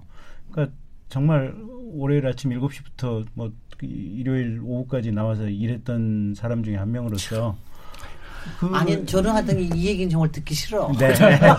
하여튼 아니 그렇습니다. 그렇게 일 안 하는 사람은 어디 있어요? 네, 어느 어쨌든. 그렇습니다. 네, 그런데 경, 검찰의 1차 수사권을 대폭 제약하고 수사권의 대부분을 경찰로 이관하는 것이 개혁이냐 저는 개혁 아니라고 봅니다. 네. 개혁이 아니고 그건 오히려 개악이다. 현재 잘 돼 있는 아까 철근 얘기하는데 철근도 그 철근을 만들고 있는 기록을 보존하는 그 행정 여직원과 그 보존실 사람들의 수없이 많은 고민 끝에 최적화를 통해서 그 철근이 만들, 이루어진 철근 시스템이 네. 이루어진 것처럼 네. 현재 수사 시스템도 수없이 많은 수사 과정상의 착오와 여러 가지 상황 음, 오류를 거쳐서 지금 현재 만들어진 시스템이고 네. 이게 그럭저럭 잘 작동을 하고 있다라고 저는 보고 있고요. 다만 딱 하나 지금 현재 해야 되는 게 아까 지금 법원도 법원이 자기 머리 못 깎는 거하고 그럼요. 똑같 네. 네. 검찰이 검사 내부 비리에 대해서는 자기 머리를 지금까지 못 깎았어요. 깎아본 적이 없죠. 네, 대체로 여론에서 강한 압박이 들어가면 그때 어쩔 수 없이 수사를 하거나 아니면 경찰이 폭풍처럼 수사를 해서 검사에게 수사지휘가 올라갈 때쯤 되면 검찰도 할 수 없이 떠밀려서 수사를 하거나 뭐 이제 이런 식의 바탕이었거든요. 그래서 네. 검사나 검찰 직원에 대한 수사와 관련해 가지고는 지금 현재처럼 검찰 자신이 직접 수사나 아니면 수사 지휘를 하는 이 시스템은 문제가 있다. 그래서 검찰 비리와 관련된 부분만 따로 떼어내서 저는 공수처를 에다 맡기고 나머지는 현재 이 체제를 가는 것이 저는 맞다고 봐요. 근본적으로 이제 말씀하시는 거는 공수처 자체의 기능에 대해서는 오케이 하는데 네. 이른바 검경 이 수사에 관련된 이 부분에 대해서는 계약이라고 그러니까 공수처 공수처 자체에 대해서도 네. 지금 현재 네. 공수처법에 의하면 네. 검찰청 특수부를 몽땅 들여 그냥 드러내 가지고 공수처로 이전해 가, 가자는 거거든요. 네, 네. 근데 거기를 그건 반대를 한다. 음흠. 그러니까 검찰 내부 비리만 수사하는 또는 수사 지휘하는 공수처 고 제한된 범위 내에서 공수처를 해야지 현재 검찰청 특수부를 그냥 몽땅 가져가는 이런 형태의 공수처법은 반대한다라는 게 제 개인 생각입니다. 근데요, 네. 좀, 아니 좀 저는 잘 모르긴 하겠어요. 정태현 변호사님 이거 어떻습니까? 지금 이제 사개특위에 예. 내부 구성이 어떻게 되어 있는지 모르는데 지금 말씀하시는 게 중위 제 머리 못, 못 깎는다는 얘기를 하셨는데 두 가지- 자기 분야에서 일어난 건 절대로 자기 안에서 예, 못 그러니까 봅니다. 두 가지로 나눠서 봐야 될 걸로 봅니다. 네. 공수처 법안과 검경 수사권 조정인데 음. 공수처 법안은 결국엔 검찰의 에, 그, 그 정치적인 행사, 예, 그 소위 정치 검사라든지 그런 것을 제어하고 또 말씀대로. 네. 또 검찰 내부의 문제 그런 거를 막기 위해서 이제 공수가 필요하다고 볼 수가 있고요. 네. 검경 수사권 어, 조정은 어, 이- 이게 수사권을 누가 갖고 있냐에 따라 가지고 어떤 영향을 미치냐 그두 가지로 봐야 되는데 전혀 관점이 달라져야 됩니다. 네. 공수처 법안의 경우에는 지금 법안이 나와 있는데 가장 문제점은 뭔가 하면 정치 검찰을 막기 위해서 공수처를 만든다고 했는데 그 임명 과제가 잘못하면은 한쪽으로 치우친 지금의 검찰보다 더 확실하게 정치가 편향된 그런 검, 새로운 검찰 조직이 만들어질 수가 있거든요. 그건 굉장히 위험합니다. 음흠. 그렇게 되면 그야말로 무소불위의 권한을 가진 새로운 권력이 생기고 특히 더더군다나 그 공수처 공수처장을 임명한 사람이 입맛에 맞는 그런 검찰권 행사가 되기 때문에 정치 검찰을 막기 위해서 만든 것이 더 큰 해악을 그 가져올 위험이 있고요. 그다음에 검경 수사권 조정 문제는 우리 검사 제도라는 게 1789년 프랑스 혁명 이후에 만들어진 제도고 지난 200여 년 동안 계속 지금 김 의원 말씀하신 대로 어, 문제점이 생겨온 보완하고 버텨서 만들어진 제도거든요. 근데 한 번도 검경, 검경이 그런데- 나눠 가진 적은 예, 없잖아요. 아니 그런데 네. 외국의 경우에도 보면 독일이나 프랑스나 어, 스페인 전부 다 검찰 제도를 가지고 있고 영국 같은 데는 검사라는 게 없었어요. 생긴 게 불과 몇십 년 안 되거든요. 그러면 왜 검사가 필요한지 고민을 해봐야 되는데 지금 수사권을 경찰에 다 줘버린다. 그러면 이거는 무슨 문제가 생긴가 하면 국민에 대한 입장에서 볼 때 이건 봐야 됩니다. 국민에 대한 인권 보호 차원에서 어느 쪽이 더 효율적이고 그런 수사권의 남용으로부터 국민의 인권을 지켜줄 수 있냐. 그런 문제에서 봐야 되거든요. 검찰이 나쁘니까 그걸 권한을 떼서 경찰에 준다? 그건 넌센스인 것이요. 당하는 사람 입장에는 나쁜 검사나 나쁜 형사나 똑같거든요. 좋은 검사, 좋은 경찰을 우리가 만들도록 해야 되는데 권한을 빼서 한쪽에 준다 했고 이건 고쳐질 문제는 아니고 오히려 국민에 대한 인권 침해가 커질 위험이 있습니다. 오늘 검사님들만 너무 잘못 모셨어요. 이 주제는 좀 넘어가긴 할 텐데요. 네. 그런데 이제 요거는 한번 여쭤보고 싶어요. 오늘 저 김웅 검사님 네. 저기 타이틀을 보니까 대검찰청의 미래기획단의 단지 미래기획단이에요. 미래기획단장이에요. 예. 이거 여, 이런 데서 네. 가령 검경 수사권이 조정이 되고 나면은 네. 검사의 역할은 무엇이 돼야 되는가 뭐 이런 거 기억하고 그러시는데 아닙니까? 혹시? 어, 그런 것도 같이 하고 있습니다. 네네. 근데 그, 그 거기서 그쪽의 판단은 어떠십니까? 어, 네, 그러니까 검찰의 일단 여기는 뭐 다 검사들이 나 전직 검사님들이 계시기 때문에 여기에서 제가 봤을 때 수사권 조정 이야기를 뭐 하는 것은 그렇게 뭐 어, 적합하지 않은 것. 같습니다. 왜냐하면 뭐 경찰은 경찰 나름대로 자기들이 생각하는 게 있습니다. 뭐 네. 그게 무조건 다 잘못됐다고 말할 수는 없는 것이고, 근데 음, 사실은 이게 지금 수사 구조가 바뀐다는 것은 검사하고 뭐 사법경찰관의 문제가 아니고 어떻게 보면은 지금 이 문제는 사법경찰하고 국민하고 문제거든요. 그러니까 이게 이제 검찰이 그 부분에 대해서 컨트롤이 되느냐 안 되느냐 부분이기도 하지만 그래서 저는 이제 뭐 이야기하면 저희야 뭐 사실은 이 과정에서 뭐 저희가 의견을 내본 적도 없고 뭐, 뭐 개입을 해본 적도 없긴 하지만 어, 많은 분들이 사실은 많이 우려를 하고 계시거든요. 예를 들면 뭐 금태섭 의원 같으신 분 같은 경우는 뭐 어, 검찰 개혁을 계속 주장하셨는데 그분도 이번 합의안에 대해서는 그뭐 팔가려운데 다리 긁는 격이다라고 네. 이야기를 하셨고 또 참여연대 공익법센터 소장이신 양용석 변호사도 어, 지금 합의안은 오히려 더 수사 구조를 나쁘게 만드는 것이다. 이게 지금까지 검찰이 힘이 세다라고 이야기한 게 경찰이 지금 40년 동안 만들어 온 프레임에 불과한 것이다. 네.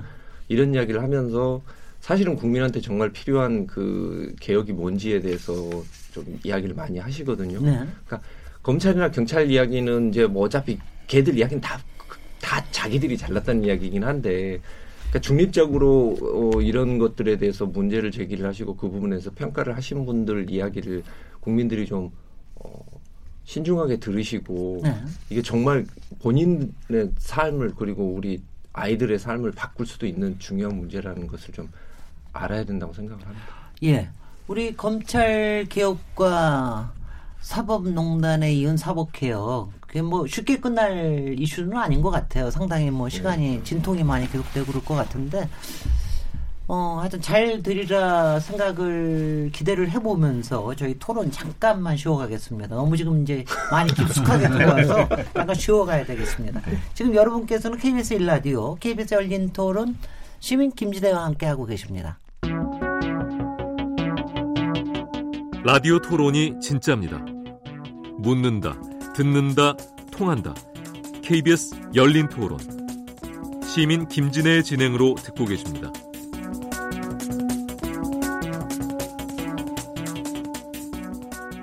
예, KBS 열린 토론 추석 둘째 날 전현직 검사 세 분 모시고 대한민국 검사라는 주제로 얘기 나누고 있는데요. 김경진 민주평화당 의원님, 김웅 검사님, 정태훈 변호사님 세 분과 함께 하고 있는데 되게 얘기가 재밌습니다. 마지막에 이제 지금 저희가 마지막 시간 얼마 안 남았기 때문에 그래도 좀 재미난 얘기를 좀 하면서 끝내야 되- 되겠는데 먼저 제가 질문부터 한번 할게요. 그러니까 예전에는 검사 출신들이요. 솔직히는 어, 거의 다 뭐 자유한국당 내지는 이런 데만 갔었어요. 요새, 저, 그니까, 워낙, 그러니까 제, 제 생각에 검찰 출신들이 너무 국회에 많다. 뭐, 특히 뭐 하든 간에 뭐 판사 출신도 있겠지만 너무 많다. 국회 너무 많다. 그 다음에는 왜 특정 정당에만 그렇게 많이 가느냐. 어, 이거 어떻게 생각하십니까? 김건희 변호사님? 근데 정말 최근에 변한 게요. 네. 일단 여당인 민주당에도 지금 네. 금태섭 의원, 그다음에 송기현 의원, 네. 조홍천 의원 네. 굉장히 많습니다. 그, 백혜련 의원도 있고요. 네, 그래도 넷밖에 안 되는데? 아니 더 있을 겁니다. 네. 더 있어요. 네, 네. 더 있는데 어 그러니까 이제 검사들 자체가 어쨌든 이제 법 질서 수호랄까? 음흠. 그러니까 그런 생각을 그 슬로건과 구호 속에서 계속 일을 하다 보니까 아무래도 법 질서라고 하는 것이 어쨌든 이제 법 자체를 우리가 이제 국회에서 바꿔가는 것이긴 네. 하지만 기존 질서 아니겠습니까? 그래서 이 기존 질서를 지키는 쪽에 조금 더 아마 좀 직업이 조금 더 가깝다 보니까 그래서 보수 쪽 정당에 과거에는 좀 많이 몰려 있지 않았나 그런 그, 러니까 기득권을 보호하기에는 굉장히 좋은 그러니까 이제 말하자면 그렇게 뭐 하여간 그게 습성에 배어 있는 네. 아닌가 싶어요. 아니죠. 그리고 뭐 관련해서 제가 조금 네. 여쭤보고 싶은 거는 오히려 김은 검사님한테 여쭤보면 저 연배가 더 미치시니까 어 그러니까 예전에는요 사법고시를 보는 게 사실은 뭐 출세뿐만이 아니라 사실은 뭐 개천에서 용납할 수 있는 몇 안 되는 프로세스 아니었어요. 그러니까 굉장히 이제 그때는 정의감으로 똘똘 뭉친 사람들이 마- 많이 들어오기도 하고 뭐 시골에서 뭐 출세하기도 하고 이랬는데 요새 애들 보면 좀 안 그런 것 같더라고요. 요새는 그렇죠. 어, 어떻게 네. 보, 보, 십니까 여기에서도 계층의 대변이 좀, 좀 문제가 되는 거 아닙니까? 어떻습니까? 어, 저는 일단 음, 지금 검사들 같은 경우에는 어떤 정의감이나 사명감 음, 그런 것들이 강하지는 않습니다. 네. 근데 저는 그게 되게 좋다고 봐요. 왜냐하면 어, 다시 생활검사로. 대신 어허. 이 친구들은 직업윤리가 되게 추- 투철합니다. 네. 그러니까 이 검사를 하는 것은 여러 가지 자기가 선택할 수 있는 직업 중에서 자기가 봤을 때 이 직업이 좋아 보여서 하는 것이고 그 직업 자체에 대해서 매력을 느끼고 어, 들어온 경우가 많습니다. 지금 들어온 애들은 검사 되면 월급 많이 못 받는다는 거 그리고 뭐 그게 발판을 삼아서 뭐 다른 데로 뭐 이렇게 갈수 있는 그, 그런 구조가 아니라는 걸 다 알고 있거든요. 네.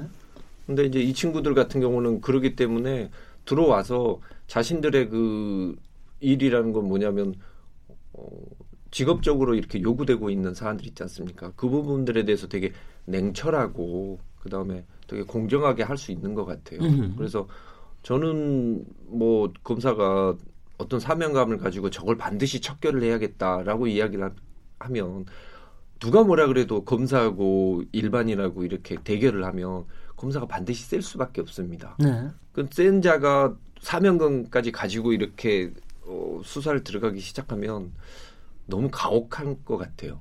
근데 지금 검사들 같은 경우에는 그 형사소송법상의 절차가 제대로 지키고 있, 져 있는지 그 부분들에 대해 더 중점을 두고 있거든요. 네.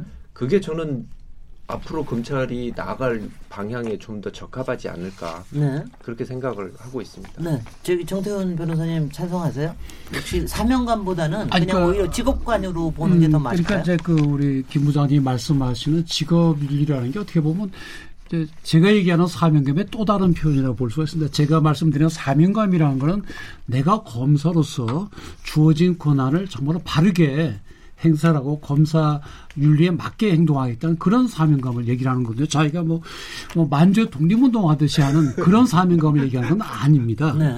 그러니까 제가 얘기하는 사명감이라는 건 말하자면 이게 사건이 많지 않습니까? 그러면 사건을 떼는 검사들이 있습니다. 예. 그냥 살롱살롱 딱 떼면 그러면 야근할 필요도 없고 뭐 그 통계가 나쁘다 요거도 모를 일도 없거든요. 그러나 정말로 사명감을 가진 검사는 이 사건이 만약 그 당사자에게 왜곡된 결과가 나오게 되면은 안 되지 않습니까? 네네. 그러니까 내가 밤을 새서라도 직접 조사하고 내가 조사하고 보고. 고민하고 판례도 네. 찾아보고 네. 이 사람 맞는지 추적을 해보고 네. 그렇게 해서 바른 결론을 내린다고 한다면 그것이 검사가 해야 될 일이거든요. 그런 네. 점에서의 사명감을 얘기하는 거고 그렇지 않고 그냥 뭐 나는 월급쟁이니까 그냥 대충 뭐 넘어가면 돼 하는 이런 생각으로 어, 검사 생활에서는 안 된다는 거죠. 네.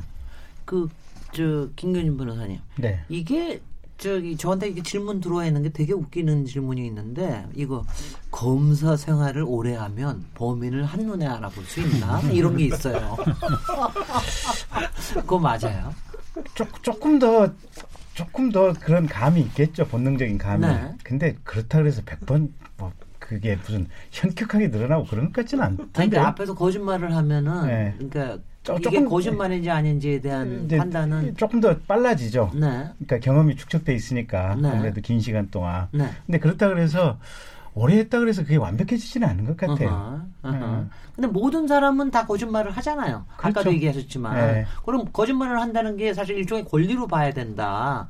범죄자로서도 하여튼 자기를 보호하기 위해서 저 거짓말을 하는 거는 그, 렇게 좀 너그러워지신다 그랬는데 그 나중에는 그좀 너그러워지시기도 하세요. 그러니까 이제 덜 밉죠. 덜 밉다. 예, 초, 초임이나 초짜 검사 시절에는 거짓말을 뭐, 이런, 걸뭐 이런 예. 뭐 이런 XX가 예, 있어 이러다가 나중에 가면 어. 아 그래 너도 인간이구나 예, 그래. 예. 뭐. 근데 이게 그러니까 이런 거예요. 그러니까 생 거짓말을 하는 경우는 실은 어, 그렇게 많지는 않아요. 네. 대체로 보면 이제 과장의 정도의 문제죠. 음흠. 실제 있었던 거에 대해서 20% 과장이냐, 30% 과장이냐, 아니면 뭐 50을 넘어가는 정도로 이제 거짓말성이 붙여서 오느냐. 네. 근데 이제 그런 피를 정확하게 느끼고 이렇게 분명하게 파악할 수 있는 건 아무래도 좀 오래 하다 보면 좀 낫긴 하죠. 네. 근데 그렇다 그래서 오래 했다 그래서 완벽하지는 않아요. 네.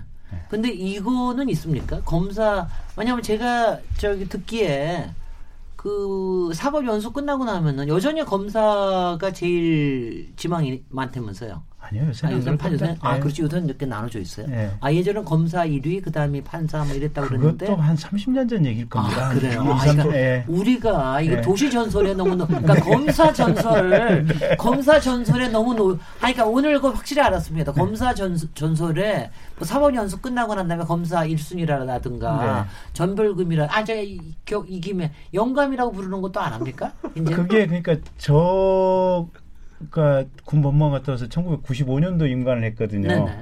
그래서 임관하고 한 2, 3년 사이에 한 세 번쯤 들었던 것 같아요. 네, 그러니까 그거는 30년 전에 없어졌습니다. 그러니까 영감을 그런 제가 제가 검사 선- 전설을 예, 좀 많이 예. 없애야 되겠네. 15할 때 그때 이제 부장님한테 몇번 들었던 거 하고 그 뒤로는 뭐 네. 얘기를 안 들었고 전 그때 총각이었는데 저보고 영감이라니까 네. 굉장히 불편하더라고요. 그래서 말이죠. 예, 근데 그 뒤에는 이제 그런 말씀을 이제 못 들었습니다. 네. 그러면 질문을 제가 달리하면은 네. 정대현 변호사님께는 아무래도 그래도 검사라고 하는 것이 기소를 하는 입장에 있는 사람이니까 수사를 하고 예. 조사를 하고 하는 입장이니까 이렇게 사람들에 대해서 근본적으로 이렇게 잠재적 범죄자로 의심을 하게 되는 그런 게뭐 하여튼 간에 뭐 인성에 좀 영향을 미치지 않습니까? 아니 근데 잠재적 범죄자로 보지는 않고요. 네네.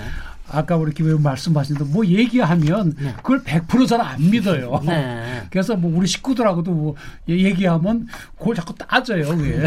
그러다 보니까 왜 당신은 사람을 못 믿는가 이렇게 되는데 거짓말 한다는 것이 아니고 이게 정확하지 않은 경우들이 많거든요. 네. 그럼 뭐라 뭐라 한번 따져보면 한 90% 일치하고 10%는 아닌 경우들이 있거든요. 아, 그러니까, 거- 그러니까 검사는 범죄자를 가리려고 그러는 게 아니라 증거의 불일치성을 못 참아 하는 사람이다. 그러니까 안 맞는 걸 그러니까 아까 말씀대로 첫눈에 봐선 몰라요. 네. 근데 자꾸 조사를 하면은 네. 아이 사람이 이거는 부풀렸구나 또는 이건 말짱 새빨간 거짓말 그걸 알게 되거든요. 네. 그래서 이제 젊었을 때는 막 화를 내죠. 이 사람이 뭐냐 누굴 속일라 그래. 근데 나중에 세월이 흘러가면 아 당신은 거짓말은 당신 자유고 거기에 상응하는 건내 구형으로 내 어? 거기 대처하면 되지하고 좀 달라지게 되죠. 네. 그리고 아니, 그, 아니, 그, 게 예. 바로, 그, 김웅 검사님, 현직 검사님인가. 요- 요새 이제 검찰 조소라는 거. 예, 예, 예. 그래서 검찰 조소에 가서 이렇게 얘기를 저기 하면 검찰 요새는 뭐 이런다면서요. 그러니까 앞에서는 다 뭐 들어주는 척하고 그다음에 다 기소는 따로 따로 때린다고 뭐 이러는 게 다 그런 수법 중에 하나인 겁니까 검찰들이 아니 이제 검사들이 예를. 들면 네. 그, 그 이야기하는 내용들은 일단 조서에 다 적어놔야 되거든요. 네네. 그거 다 적어놓는데 사실은 그걸 적어놓으면서 뭐냐면 판사들이 볼 때도 앞뒤말이 안 맞는 것을 다 아는 거예요. 네. 그, 그 말을 그냥 하는 대로 다 하지만 그래서 그 사람들은 내가 이야기하는 걸 다 적어주더라 해서 음. 이렇게 믿지만 결국은 그 앞뒷말이 안 맞는 것이고 음. 오히려 그게 그 사람의 신빙성을 탄핵을 하는 음, 재료로 쓸 수가 있습니다. 네, 네. 그렇게 해서 기소를 하는 거지. 네. 와 이야기 다 들어주고 나서 네. 내말 들어주는 것 같더니 나를 기소하더라 네. 이런 식으로 이야기하는 것은 조금 오해가 있는 아, 것 요새. 요새 그 신문에 그거 많이 나와요. 네. 가서, 그 조사 잘 받고 나왔어. 따고 좀 말이라고. 또 다른 주- 또 다른 요새 저 도시 전설이 또 생기고 있습니다. 그러니까 그 예전에 네. 보면 뭐 자백 받으려고 뭐 고문을 했니 때렸니 뭐 어쩌고 하는데요. 네. 자백을 받을 필요가 없는 겁니다. 네. 거짓말하는 건 본인 자유고 네. 그 거짓말이 거짓말을 밝힐 수 있는 증거를 수- 수집하는 건 수사하는 사람의 자유 아닙니까? 네. 그래서 거짓말을 하는 대로 적어두고 이 거짓말이라고 밝힐 수 있는 증거를 수집해서 객관적으로 아 거짓말하는 그게 드러나면 되는 것이 네. 거기에 자백하는 거 쓰면 나아질 게 뭐가 있습니까? 네. 그 저기 제가 또 그것 좀 여쭤봐요. 그러니까 그 하여튼 소환하기 전에 네. 뭐 증거를 수집하거나 이럴 때 말이죠. 네. 실제로 아까 뭐 자비를 들여서 수사하신다고 그랬 그런 네. 예도 있다고 그랬는데 네. 실제로 수사비가 밝힐 수 없는 수사비가 들어가는 경우가 많으면 네. 또 그거 부분에 대해서 뭐 가령 특활비든 뭐든지 간에 좀 특별 수사비로 뭐 이렇게 지원해 주는 건 좀 있는지 있, 있죠. 네. 검찰에 충분합니까? 충분하지는 않죠. 아 뭐 충분한 그렇게 네. 표현을 어떻게 해야 될지 네, 모르겠는데 그래서 그래서 이제 사실은 이분들 눈에 좀 들어야 되는 게. 그러면 아 그럼 특별 조사, 조사비를 조금 더 할당을 조금 더 받을? 수가 있죠. 아, 이제. 네. 그렇습니까? 네. 네. 네. 그, 그, 그러니까 그 규모가 어느 정도예요? 검찰 특활비가 그래 봐야 얼마 안 될 겁니다. 조, 그 수사에 주로 저 특별 수사에 쓰는 쓰는 걸 텐데. 그리고 이제 김은 검사님도 그 책에서 이제 형사부 검사 주로 하셨다 그러는데 형사부 같은 데는 아예 안 내려오죠. 네, 네. 형사부는 안 내려오고 아니, 그 이제 특수부나 특수부, 이제 네. 공안부나 공안부. 예, 네. 아니면 요새 이제 뭐 금융조사부나 뭐 이런 데좀 가지 네. 형사부는 아예 그냥 냄새도 맡을 수 없습니다. 근데 특별수사부는 사실 돈이 필요합니다. 왜 그런가 하면요. 이제 특별수사부는 나중에 김 부장이 말씀해 주시겠지만 어떤 사건이 있는 사건을 처리하는 게 아니라 네. 없는 사건을 찾아내 가지고 그거를 처벌하는 거 거든요. 그럼요. 그러니까 그 수사에 조그마한 단서에 근거해가지고 계속 추적해 나가다 보면 네. 돈이 들여요. 예를 들어서 우리 직원을 어- 어디 가서 뭐, 뭐 계속 저기 뭐 하는 데인지 한번 지켜봐라. 그러면 거기서 밥도 사 먹어야 되고, 네. 때로는 밤새면 모욕도 해야 되고 그렇거든요. 네. 기름값도 들고, 어허. 그걸 전부 총에 얘기해서 받기가 쉽지가 않아요. 뭐 실제나 내면 아. 몰라도. 아, 그 그러다 보니까 검사 개인 돈이 들어가는 수가 아, 있는 제가 거죠. 그래도 그것 좀 여쭤봐. 예. 이른바 그걸 보고 뭐라 그래? 끈아풀이라고 그러나 뭐라 그러나 그뭐 스니치라고 그러는 거 네, 있잖아요. 네, 이게 네. 왜왜 미리 박아놓고서 나중에 정보원 이제 같은 뭐 거, 정보원들 검사들 그런 거가. 영화에 나오는 게 그렇게 실제로 있는 건지. 마약 수사 네, 네, 마약 수사. 네. 마약이나 강력 쪽은 있긴 있어요. 근데 네. 그렇게 정보원을 적극적으로 활용하는 검사들은 위험. 위험하죠. 그러니까 네. 저희 내부에서도 가급적이면 하지 마라 그러거든요. 네. 그 그러니까- 불법은 아닙니까? 정보원 쓰는 게? 어, 이제 합법적인 방식으로 하는 거죠. 네, 네, 근데 네. 어쨌든 그 그게 실은 이제 그런 정보원을 활용하다 보면 정보원들하고도 결국은 거래거든요. 아, 그럼요. 네, 네. 돈을 주든지 하여간 어떤 식의 거래가 되는데 네. 이 거래가 합법과 불법의 경계선을 왔다 갔다 하는 수가 있어요. 음. 그래서 나중에 검사 본인의 직기도 위험해지는 수가 있어서 음. 차라리 실적을 안, 냈, 안 냈으면 안 냈지 하지 말아라는 얘기를 네. 많이 합니다. 아, 제가 이거 듣다 보니까, 네. 아, 나도 검사했으면 되게 잘했어. 어, 것 너무, 같아요. 너무 신난다. 막, 뭐 알고 싶다. 저, 저도 막 유치하지 않는 걸 보면은 못 참아 하거든요. 그럼 되게 잘했을 것 같죠. 이번에 다시 김은 검사님을 그, 저, 조사를 해보겠습니다. 그, 이게 그, 저기, 이런 거 이제 하다 보면은 기소하고 나중에 이제 뭐, 저, 무죄 판결이 날 수도 있고 네, 뭐 요가 될수 네, 있는데 네. 검사의 실적을 평가하는 기준들이 뭐예요? 어, 그, 엄청 많습니다. 엄청 많을 텐데 엄청 어떤 많은데 겁니까? 그 그러니까 무- 가령 무죄- 무죄, 판결 나면 안 됩니까? 어, 문제 판결 나도 그 벌점이 되고요. 벌점. 저희 네. 이제 사무감사라는 게 있습니다. 예, 감사를 가서 이 검사들 주로 검사들이 실수하는 기록들이 유형이 빤해요. 그걸 가지고 가서 그걸 다 뒤져보는 거예요. 그걸 다 뒤져보고 이거 왜 이렇게 했느냐 이제 검사한테 소명을 하라. 그래서 소명 못하면 막 0.5점부터 계속 이렇게 벌점을 매겨서 그 어디로 가 있든지 그걸 보내줍니다. 네. 뭐 그런 걸로 가지고 점수를 다 매기고 있고요. 또 그거 말고 뭐 음흠. 그러니까 처리를 못하고 남겨놓는 사건 수부터 시작해서 거의 모든 게 지금은 다 수치화돼 있습니다. 네. 그래서 이제 그런 것들을 다 따져보죠. 근데 무죄 같은 경우도 예를 들면 어, 법원하고 견해차가 좀 있어서 뭐, 뭐 무죄가 난 건 괜찮지만 검사가 정말 명백하게 기소를 잘못하고 법. 법 적용을 잘못했다랄지 증거를 잘못 해석을 했다. 그런 경우는 벌점이 상당히 세거든요. 네. 음, 그런 거 이제 몇 개 받으면 다음번 인사 때 좀 안 좋지요. 아, 네. 정태훈 예. 변호사님은 그래서 잘리신 건 아니에요? 저는 검사하면서 무죄 딱한 건 받았습니다. 네네. 한건 받았는데 네. 도로교통법 벌금 10만 원짜리인데 네. 그 신고 안 했다고 기소를 했는데 무죄가 났더라고요. 근데 네. 판사가 무죄 판결한 이유를 보니까 일본 판례에 있는 걸 인용했었는데 맞더라고요. 그래서 그 항소를 안 했습니다. 예. 네, 뭐 최초의 그였고. 예. 아. 그래서 뭐 하여튼 검사들이 무죄를 무소하면 안 될 걸로 보입니다. 아, 왜 그런가 하면 네. 법원은 기소한 거를 판단하는 데 아닙니까? 근데 세상이 바뀌게 되면 처벌해야 될 범죄도 늘어나거든요. 신종 범죄가 생기고 그러니까 종전 판례나 종전 법으로는 잘 해결 안 되는 것들이 생기는데 거기에 대해서 검사가 적극적으로 해석을 해서 거기에 대해 법원에 대해 처벌 요구하는 그런 걸 해야지 그냥 내버리면 처벌이 안 됩니다. 예를 들어서 그 예전에는 문서 같은 거를 이제 복사하려 그러면 철필로 썼잖아요. 밑에 네. 먹지되고. 그런데 어느 날 그 복사에 깨끗한 게 나왔잖아요. 그럼 똑같아요. 그러니까 옛날에는 원본을 고쳐야만 처벌받았고 또 사본을 고치면 처벌 안 받았거든요. 근데 복사기가 발달돼서 똑같아지니까 이제 그것도 처벌하게 됐거든요. 네네. 또 처음에 기소에 다 무죄가 났죠. 음. 근데 이제는 법원이 그것 유죄로 하거든요. 그래서 네. 사회의 발전에 따라서 어떤 처벌이 필요한 거를 검사들이 찾아내서 연구하고 무죄가 나더라도 그 결국 대법원까지 가면 되면 또 대법원에서도 판례가 확실하게 새로운 게 나옵니다. 되는 거니까. 그러니까 네. 무죄를 무소해서는 안 되고요. 다만 수사를 제대로 못 한다든지 엉뚱한 걸 기소하든지 그거는 뭐 검사당이 책임을 져야 될 일이죠. 요새는 막 실패를 상 실패에 상을 줘야 된다 뭐 이러는데 그거 이게- 바로 아니, 네네 김경진 변호사님 그 정태호 네. 선배님 말씀이 큰 틀에서 맞는데 네. 이제 이 이게 이제 그런 어떤 사례 말고 정말 잘못된 판단이나 아니면 뭐 다른 나쁜 마음으로 말. 사심을 품고 이제 잘못된 기소를 하면 네. 그, 그 피고인이 법정에 다니는 것만 해도 무죄 판결 받기가 보통 일이 아니거든요. 그럼요, 보통 일이 아니죠. 네. 그래서 사실은 여기는 실패를 용인해서 되는 조직은 아닙니다. 이게. 아니 그래서 말인데 네.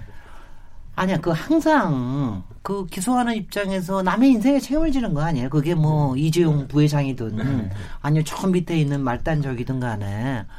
그러니까 그 부분에 대한 그 아니 그러니까 저는 그 솔직히는 제가 아까 검사하면 잘할 것 같다 그러는데 저는 조사까지는 잘할 것 같은데 기소하는 데는 되게 마음이 약해질 것 같은 느낌이 드는데 그 그런 남의 인생에 대해서 책임을 진다는 그거하고 네. 그 다음에 이거를 사, 저 정의를 세워야 된다는 이런 거하고 그 사이에서의 그런 갈등 같은 게 있, 있을 것 같은데요, 김은 검사님. 일단 뭐 사건들 보면 대부분은 유무죄가 거의 정확하게 좀 갈리는 사건들이 많습니다. 네. 근데 말씀하신 것처럼 그렇게 정말 애매한 사건들이 있거든요. 그래서 내가 이 사람을 기소를 하게 되면 저 사람의 인생이 정말 바뀔 수도 있겠다라고 네. 생각을 많이 드는 사건들이 있어요. 그때 보면 검사들마다 조금씩 조금씩 개인적인 차이가 있습니다. 네. 뭐 어떤 사람은 하지만 사회 전체를 봐서는 확실한 기준을 세워서 기준에 따라 처리하는 게 맞다는 사람도 음. 있고 네. 뭐저 같은 경우는 야 사람이 하는 일인데 하면서 조금 그 좀 저는 좀좀 그런데 좀 끌리는 편이기도 네. 하고요. 근데 음, 검사도 다 똑같아서는 그- 그게 꼭 또 맞는 건 아닌 것 같아요. 네. 그러니까 이거저걸 하면서 근데 이제 그걸 계속 저희도 스크린을 합니다. 똑같은 사건에서 여기는 이렇게 처분을 하고 이런 것들이 계속 나오면서 그걸 이제 대검에서 어느 정도 기준을 계속 잡아주는 거거든요. 네. 그래서 저 같은 경우에 이제 뭐 벌점을 먹을 수도 있지만 그런 여러 가지 시도죠. 쉽게 말해서 아까 우리 정 선배님이 이야기하신 것 같이 그런 여러 시도를 통해서 기준이 나오게 되는 것이고 저희는 되도록 그래서 이제 그런 기준을 따라가려고는 노력을 하죠. 네. 이제 거의 끝날 때가 됐는데요. 제가 아까 얘기한 초저에 얘기했던 그 비밀의 숲에 나오는 검사 이름이 황시목 검사였어요. 그, 그 사람이 이제 머리에, 어렸을 때 머리가, 저, 해서 그 전두엽의 일부를 잘라내서 감정이 없는, 그러니까 감정을 잘 느끼질 않으니까 굉장히 정의롭게 행동할 수 있는 거죠. 그, 그야말로 이제 사심을, 영향을 받지 않고. 그래서 그런 사람이 검사가 돼야 되는 건지 아니면 그런 사람들만 검사가 돼서 이렇게 문제가 되는 건지 아. 제가 잘 모르겠습니다만은 그래서 우리 추석 두 번째 날이니까 저기 여러분들 우리 청취자들께 덕담 겸 또 검찰 개혁에 대한 또 무슨 아 뭐 하여튼 저, 검사로서의 정의감을 좀 보여주시면서 마지막 말씀을 듣도록 하겠습니다. 네. 김경진 김경진 위원님부터. 우선 첫째는 검사들이 굉장히 일을 열심히 하고 고생을 많이 해요. 네. 그러니까 이게 공부 열심히 해서 그냥 사- 고시 합격해서 사회 나온 먹물들이거든요. 네. 사람들 대체로 순진하고 순수한 사람들입니다. 굉장히 삶을 열심히 사는 사람들이고 근데 이제 최근에 한 10여 년 동안 워낙 검사들 또는 검찰 내부에서 대형 수뢰 사건이나 큰 사건들이 많이 나오다 보니까 이제 검찰의 신뢰가 떨어졌는데 이제 저희들 저도 이제 그 사실상 뭐 내부 관련자죠 이제 검찰 뭐 이 시각에서 보면 분석해 보면 한 1% 정도가 문제인 것 같아요. 나머지 90%는 정말로 열심히 하고 죽으라고 일하는데 네. 이 1% 정도가 사고를 치는데 최근에는 그 사고가 너무 대형 사고가 치다 보니까 이제 검찰에 대한 신뢰가 그냥 아예 없어진 이런 상황들인데 네. 그래도 여러분들 주말에 가보시면 검찰청 불이 한 3분의 1은 켜져 있을 겁니다. 저는 그냥 속으로. 다 출세하려고 저를. 그래서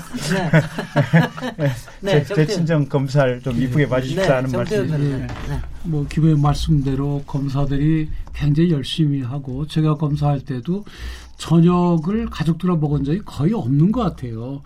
그리고 아. 추석이나 뭐 구정 같은 명절 때 항상 또 당직이 걸려요. 음. 그래서 이 고향에 못 간 경우도 많았고 그래서 참 열심히 그 치열하게 사는 직업인 것 같고 또 그렇게 살아야 될 걸로 보이고요. 그래서 일부 검사들이 자기 그 출세하겠다는 그런 야욕 때문에 정치 검사로 변질되는 것이 있지만 대부분은 열심히 일하고 있습니다. 다만 그것이 국민들이 기대하는 수준까지는 아직 많이 못 미치는 것 같아요. 아까 어느 분 말씀하시지 90%는 부패했다고 생각하신다 그러잖아요.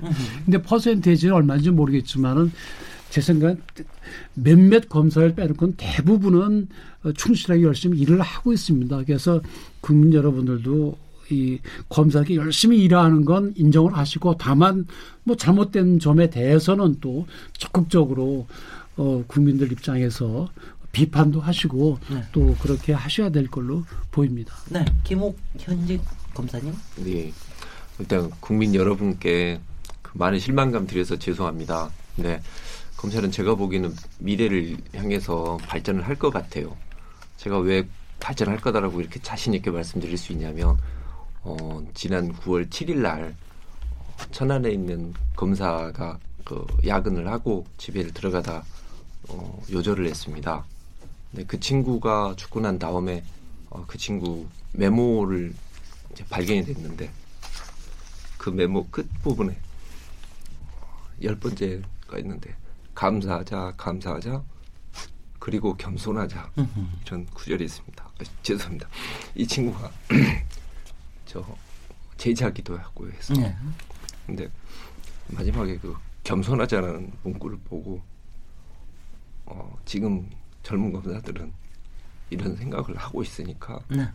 검찰의 미래는 밝을 거라고 생각합니다. 네. 그 김웅 검사님께서 검사 내전에서 얘기하신 대로 사실 많은 생활 검사의 등장이 그렇게 겸손한 검사 그리고 특히 사람들 앞에서 그리고 사회의 정의 앞에서 겸손할 수 있는 이런 많은 검사들의 출연이 될 수 있기를 조금 바라게 됩니다. 이제 마칠 시간인데요. 오늘 토론에 참석하신 김경진 민주평화당 의원님, 김웅 검사님, 정태원 변호사님 세 분 감사드립니다. 내일이 대체 공휴일이긴 합니다. 근데 여러 가지 이유로 그냥 내일도 모실 분들이 많아서 아마 오늘 저녁에 지금도 운전하고 계실 분들이 참 많으실 것 같은데요. 안전 운전하시고 추석 명절 잘 마무리하시기 바랍니다. 저는 내일 저녁 7시 20분에 다시 찾아오겠습니다. 감사합니다. 네, 감사합니다. 네, 감사합니다. 네.